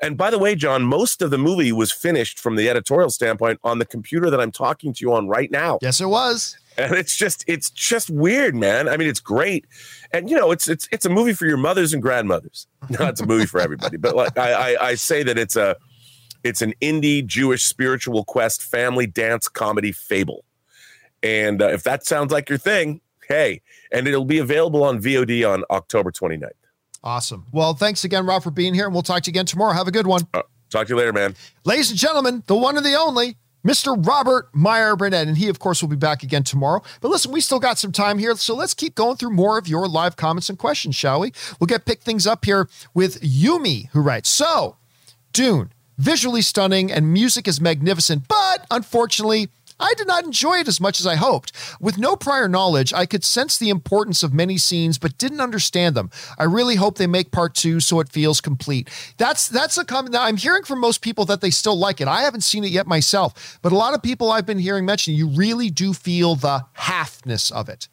that you really do feel this was only half the story. And it's going to be interesting to see how I feel about that as I get into go watch it. Thanks for sharing your thoughts, Yumi. Next up, my favorite viewer writes in Hey, Mr. John, with all these rumors going around for Charlie Cox and Vincent D'Onofrio coming in the MCU as their Netflix characters, but can this really happen? Does doesn't Netflix hold the rights for these interpretations? It, uh, they, it wouldn't just give give it up to Disney. Well, I mean, yes. And by the way, no, I don't believe Vincent D'Onofrio and Charlie Cox are coming into the MCU unless they're coming into the MCU as other characters because they can do that. They can play a different character. I do not believe. I'm not saying take it to the bank. I'm just saying I do not believe Charlie Cox and Vincent D'Onofrio are coming into the MCU as, you know, as Daredevil and Kingpin. I don't believe that's happening. It's possible though. See, and yes, Netflix owns the right to those iterations, but there's nothing they can do with them. Like they can't make more of them. They're not allowed to make any more of them. And while they do have the rights to those iterations, new deals can be made. If Kevin Feige really wanted to use Matt, that Matt Murdock and that Kingpin, that Wilson Fisk, they could make a deal with Netflix and buy the rights back or trade off something or whatever. It could happen. It could be done. Again, Kevin Feige does not like using other people's sloppy seconds, so I I doubt that'll happen, but it is possible new deals can be made. So while I don't think it's going to happen, I don't think Kevin Feige wants to do that. Whatever, you can't deny it's possible. So, you know, I'm just going to throw that out there. Okay, next up. Uh, let's see here.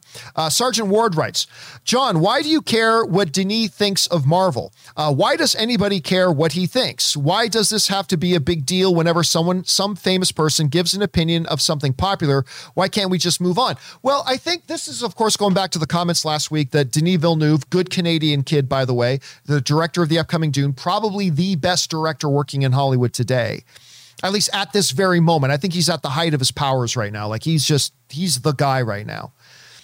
Uh, of course, making his comments about saying that he thinks Marvel movies are just cookie cutter. I find it ironic that a director is calling a, a, director who is now trying to get people to go out to see his remake of a remake of a popular book is accusing Marvel of being cookie cutter, which is just moronic. That being said, I have no problem with the celebrity, any celebrity, be it an actor, a filmmaker, or whatever. And I was very clear about this. I have no problem if somebody is asked a direct question, giving a direct answer, right? Like saying, hey, I have no problem if somebody asks an actor, hey, do you like comic book movies? And if they don't like comic book movies, saying, you know what, not really. I don't I don't personally like comic book movies. They're not for me. They just don't click with me. So hey, I'm super glad they're successful, but I don't personally like comic book movies. I think there is nothing wrong with that at all.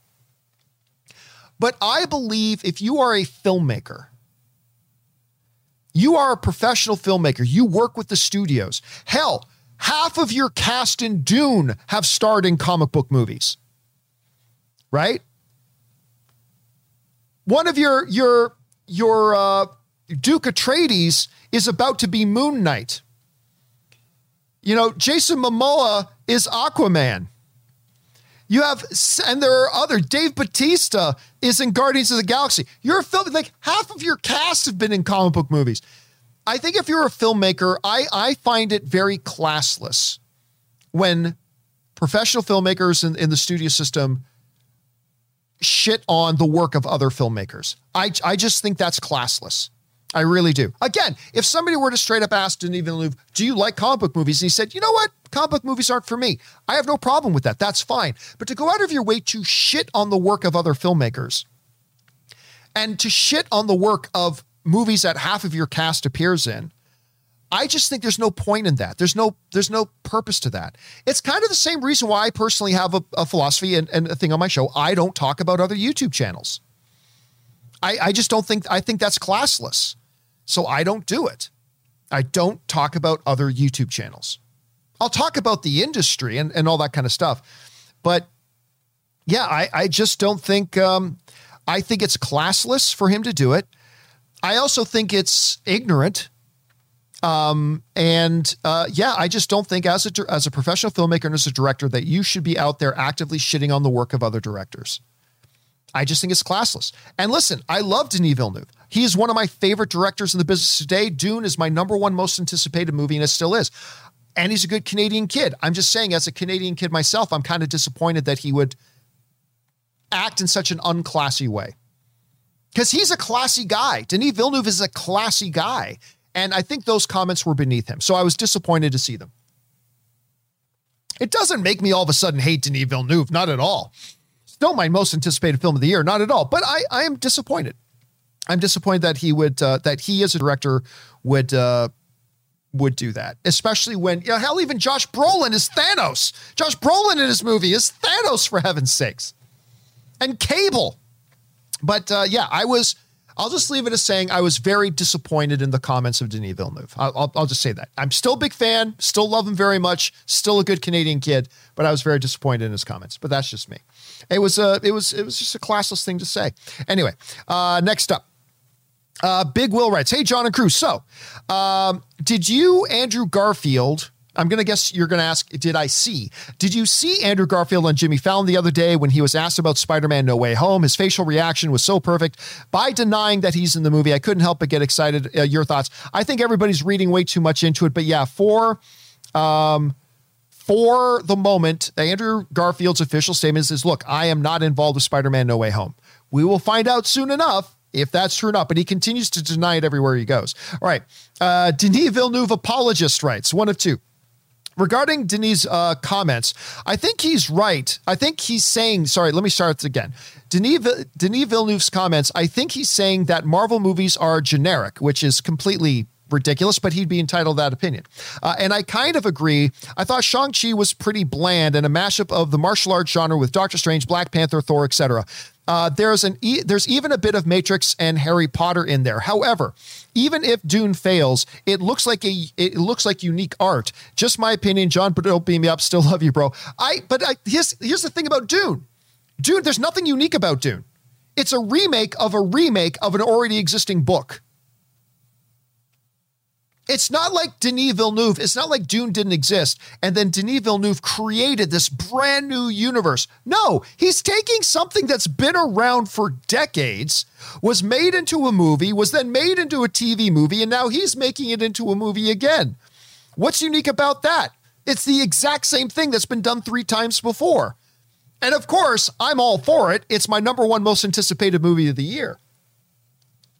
But here's the thing you can take any movie in history, you can take any movie that's ever been made and say, oh, that movie is a mix of this, this, this, this, this, and this. You will find in any movie elements of some other movies.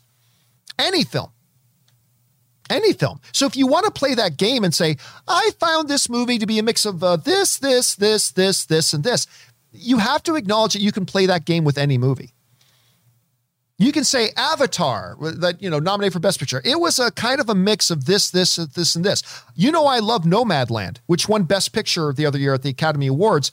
And you know, Chloe Zhao reigning defending best director of the world right now. I love Nomadland. It's one of my favorite movies in years. I love that movie. But I've also talked on my channel about it's got a little bit of elements of this movie and a little bit of elements of that movie and all that kind of stuff. So you can play that game, but you can also play that game with every movie ever made. So it's just got to be you know, you just got to pick and choose uh, where you got to see uh, that. Anyway, uh, next up, uh, Diego writes, I got to say the comments made by Denis Villeneuve made me a bit less excited about Dune. Uh, it kind of puts a damper on it, and I don't know why. I feel that if there was an audience uh, that is actually going to go see Dune in that theaters, it's MCU fans. Why say that? I mean, that's the other thing. Aside from the fact that his comments were a little classless, in my opinion. And again, the most classy people will sometimes do things classless. The most good people will sometimes do things that are bad. I mean, everybody's going to trip over their own words. Some everybody does it. I do it. You do it. We all do it. Denis Villeneuve does it. It. I get it. I do. It has not made me any less excited for Dune. Again, still my number one most anticipated movie. But I did see a lot of people writing and then saying, well, that does it. I guess I'm going to watch Dune on HBO Max instead of paying to see it in theaters. I mean, I saw a lot of that. I saw a lot of that. So, aside from the fact that I thought his comments were lacked class, for especially for a guy who is so classy, it was also incredibly dumb from a business point of view. Why intentionally disparage and shit on your audience, calling them basically zombies if they like. Why would you do that for a movie you're trying to get people to come out and see your film in theaters? It made very, very little sense to me. It was just a not smart thing to say. And again, I, at, at, all, it's like some people saying, "Well, John, why are you saying nobody should criticize?" No, I'm not saying that. If Denis Villeneuve was asked, "Hey, what do you think about comic book movies?" and he just basically said, "You know what? They're not for me. I, I, you know, they don't personally mean a lot to me. I don't particularly myself find myself getting attached to them, so I don't personally like them." There is nothing wrong with that. But to come out and make the comments he made, one, a little bit classless. Two, I thought it was just dumb from a business perspective because I think I think that's going to have an impact. Unfortunately, not for me because to me it's my still my most anticipated film of the year. All right, uh, Luke Manley, by the way, uh, sends in a super chat badge in live chat. Thank you, Luke. I appreciate that, man. All right, next up, uh, we go to uh, Dilly's Willie writes, Hey, John, longtime fan, but first time writing in. Thank you so much for that, dude. Uh, two films I haven't really heard you talk about are Candyman. We did discuss Candyman and The Green Knight. We talked a lot about The Green Knight. Uh, I thoroughly enjoyed both, but I wanted a little more from Candyman. Uh, what are your thoughts? Uh, be well and bring on the filthy. See, Green Knight is actually here's the thing. I think some people go into something like Green Knight, and when they sit down and watch it, it's called The Green Knight. They're expecting this big, harrowing adventure of sword and sorcery and stuff like that. And that's just not what the original tale of The Green Knight is. And Dev Patel was excellent in it. Joel Edgerton was excellent in it. I think it's a wonderful story. I think it's really wonderful, but it really wasn't for a lot of people because a lot of people thought it was going to be something different. And I get that. But personally, I thought I thought it was great. I thought it was wonderful storytelling. I think the the actual lore of it is fantastic, and yeah, I thought it was just gorgeous and beautiful and a really well told story. But that's just me. All right, thanks for that, Dilly. Next up. Uh, Wu Tang Dynasty writes, uh, one of two. Hey, John, I love the show. However, I've got to say that watching the last few MCU shows slash movies did make me feel like a zombie inside, especially the third act of Shang-Chi. Oh, I thought the third act of Shang-Chi was the best part of it. Have you seen the pitch meeting about it? Ryan Ryan jokes about the formulaic format of the MCU movies, having a checklist to cross off. It's in good fun, but it does highlight tropes slash stereotypes that Denis was alluding to. Scorsese, Denis, Nolan, Bong, uh, Bong Joon-ho, Spielberg are arguably the top five auteurs, so I do respect their thoughts. But here's the thing you can't take anything in the, because I loved the pitch meeting for Shang-Chi. I loved it. It's fabulous. But you have to understand, these are all done in fun. And by the way, some they also go out of the way to say about how Shang-Chi is not formulaic. You know, like the way it, there's a guy and the girl, and they don't hook up and they're not interested. But these are all things that you could say are prominent in all action movies or all whatever. There are certain things that action movies all have a villain. Does that mean an action film that has a villain is formulaic because it has a villain? No, it's just there are some standard things that you do see in a lot of action films. You have an antagonist, you have a protagonist. Most of these films are built in the three, classic three act structure. Most of them have a hero's journey and that a, a an, an obstacle that a hero has to overcome to achieve the goal of the hero and stuff like that. Yes, but does that mean every single movie made is formulaic? No. It's not, and I don't think that's at all what they were pointing out in uh, in the uh, uh, pitch meeting video. And again, I would encourage you if you haven't seen the pitch meeting video that Wu Tang Dynasty is talking about, you really should. It's absolutely hilarious. It's really really funny. All right, uh, next up, we've got Patrick writes. Um, just got home from seeing Dune in IMAX here in Switzerland. Film of the year for me so far. Cinematography, storytelling, directing, and pacing, all fantastic. Not one moment seems wasted. I hope they continue as the story is clearly unfinished. Nine out of 10. And that's what we're hearing a lot, Patrick, from our uh, film loving friends in Europe who have seen the movie. They're basically, most of them are saying they love it, but it feels completely incomplete and it really does feel like half a movie. So I'm going to be very, very interested, uh, Patrick, to see how I feel when I see that, because it's really interesting noting that a lot of you guys are saying that same thing. So thanks for sharing your thoughts on it, Patrick. Chloe Dakota Fanning writes, "What is the need to have an 8K TV uh, when other technologies can't even support it?" They need to just stay at 4K for now until everything else can catch up. Even the PlayStation and Xbox can't support 8K. Uh, you want to be watching nothing in 8K false marketing. Here's the thing, Chloe. The way that 8K is being introduced, and by the way, I believe 8K is completely pointless. The human eye can only perceive so much. Like the human eye can only perceive so much. Um, and by the way, I mean, HD full 1080 HD to me still looks quite good. Like the jump in quality, I've said this before, and maybe some of you guys agree, maybe some of you guys disagree.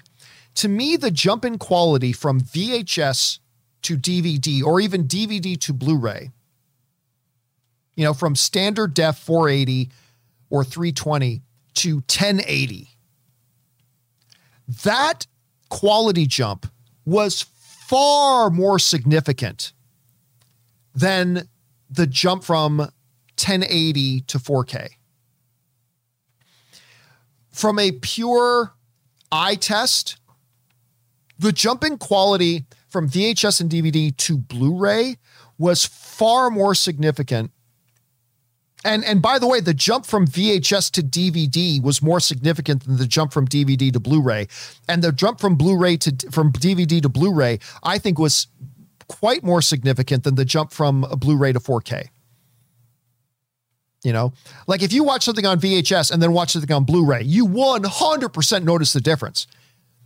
There are many, many times that I have something on and people ask, "So is this uh, HD or 4K?" And you just don't know you just don't know because the human eye can only perceive so much. That being said,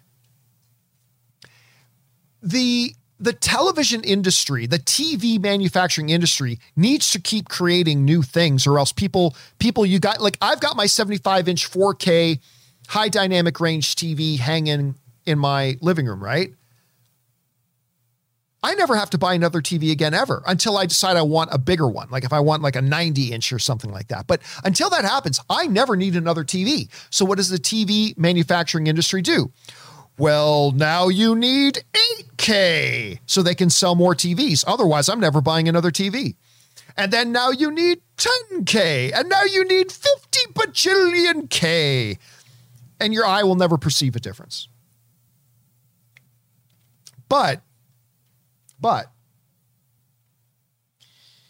it's a chicken and egg sort of question. Because nobody's going to make 8K content unless there are people who own 8K devices that can play them. But why are people going to buy 8K devices if there's no 8K content, right? So it's a chicken and egg thing. But the same thing happened with 4K. They were rolling out 4K televisions and getting people to buy 4K televisions really before there was, there still isn't a lot of significant 4K content, but there is certainly a lot more now today than there was like a year and a half ago. But they were rolling out televisions that people could have at home, even when there was very little, if any, 4K content. But it just made you ready for it. And then once people started adopting 4K at home, then places started rolling out the 4K content. It's kind of the same thing about 8K. And I have no desire to get 8K. I, I will not buy an 8K TV at least for another three, four, five years. I am so in love with the TV that I have. The uh, again, the only thing that's going to make me change my TV right now is the is if I want a larger TV. That's it. Otherwise, 75 inch 4K high dynamic range. I'm great. I'm great. I don't need another one. And I have no interest in 8K right now because I really don't think we're going to notice the difference. But that's just me. But that is why they do it because they need people adopting it in the homes before they create the content. So it's just the way of approaching it, Chloe. Good question, though. Uh, next up, an anonymous viewer writes uh, have you heard the Venom 2 post credit scene? Uh, yeah, we're not going to talk about it though because if it's if it's fake, don't want to get anything going. If it's real, don't want to do it. So we're just going to ignore it. Uh, Luke S writes, uh, "Hi John, someone echoing Denis Villeneuve's comment about comic book films. I have to say I got superhero fatigue a few years ago when watching Doctor Strange. I think I'm kind of bored with these now since I haven't watched any MCU films after." Uh, after Doctor Strange and haven't watched any comic book superhero films since the first Wonder Woman film. I'll admit I was never a big comic book fan, but I used to get excited about a new MCU film before. Now I'm just kind of meh. And listen, that's your an individual thing, Luke. I get that. I get that. That's your own individual feeling on it. And that's the beauty of the subjectivity of film. However, before the pandemic set in, let me see if I can bring this up uh, box office mojo here. Before the pandemic set set in, right? So let's go back to 2019. Let's go back to 2019. Avengers, Captain Marvel, um, Spider-Man No Way Home, Joker. These these are all comic book movies that came out that year. All of them made over a billion dollars at the box office. Avengers made something like 2.8 billion at the, yeah, but almost 2.8 billion dollars at the box office. So it's fine for us to talk about um you know, comic book movies, this, that, and then we'll just go back to the year before that. Black Panther made a billion dollars. Avengers made over a billion dollars. Uh, Deadpool 2 made almost a billion dollars. I mean, these, so it's fine that you as an individual because we all do. We all have certain things that that work for us, don't work for us, and then trends we go through. But you can't deny that the popularity of these movies continues to soar. Right? Again, just look prior to the pandemic hitting. Like comic book film after comic book film was making billion dollars at the movies. Even a Joker, which was completely divorced from any sort of shared cinematic universe, and it was making a billion dollars. So I get that. And you know, at some point, like sometimes people get tired of medical dramas. They get bored of those. Eventually, some people get tired or get fatigue of cop movies or cop TV shows. Sometimes people get sitcom fatigue. Sometimes people get rom com fatigue. It happens, yes. But look at the health of it overall. The health of it overall is stupidly strong. It's stupidly strong. As a matter of fact, even in the pandemic era right now, the two biggest films are both comic book movies. You know, Black Widow, which I didn't think was all that great, and Shang-Chi, which I think is absolutely magnificent. So, yeah, you can have your own individual feelings about it. Absolutely. It's totally valid. But don't confuse your own individual take on it with and don't make that get you to ignore the overall performance of these films kind of proving that these are still the movies. These are still the ones that get most people out and get them most excited about it. All right. Anyway, thanks for sharing your thoughts on that, Luke. Thank you for giving us your observations on it. All right. Let's see. Last one today. Um, Sergeant Ward writes, uh, Denis Villeneuve said himself that he thinks hiring Chloe Zhao is genius because he, uh, because she is radically different from the Marvel. I think his criticisms of Marvel only come from MCU's lack of artistic freedom. Uh, it's again, I don't want to, I don't want to say what Denis Villeneuve was thinking because none of us know what's in there. But it's great that he praises Chloe Zhao. She's an Academy Award winning director. But I think it's really shitty of him to, in one breath, say Chloe Zhao's great and then shit on the work of other directors. I, I just think that's, again, for a guy who is so classy, for a guy who is so talented and so classy as Denis Villeneuve is, I thought that was these were comments that were really beneath him. And I guarantee you this, he regrets his comments. I 100% guarantee you he regrets what he said or how he said it. And remember, English is not his first language. Keep that in mind. English is not Denis' first language. So maybe there was even, you know, mistakes in how in, in saying how he said it. Right? So anyway, just just keep that in mind as well. Anyway, guys, listen.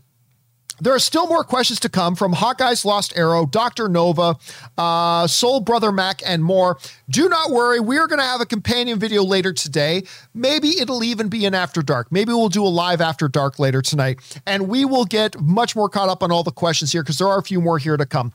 But for now, That'll do it, guys, for today's installment of the John Campea Show. Thank you so much for being here and making this show part of your day. Thanks to Robert Meyer Burnett for being here. And a special thank you to all you guys who sent in these live comments and questions, and you guys who sent in the super chat badges as well. Not only because you gave us great fun things to talk about, but you also supported this channel as you did it. And all of us involved here at the John Campea Show, thank you guys so very much for your support. Guys, don't forget, we'll be back again tomorrow for the next installment of the John Campea Show. Thank you so much for being here. That'll do it for me, guys. My name's John Campea, and until next time, my friends, bye bye.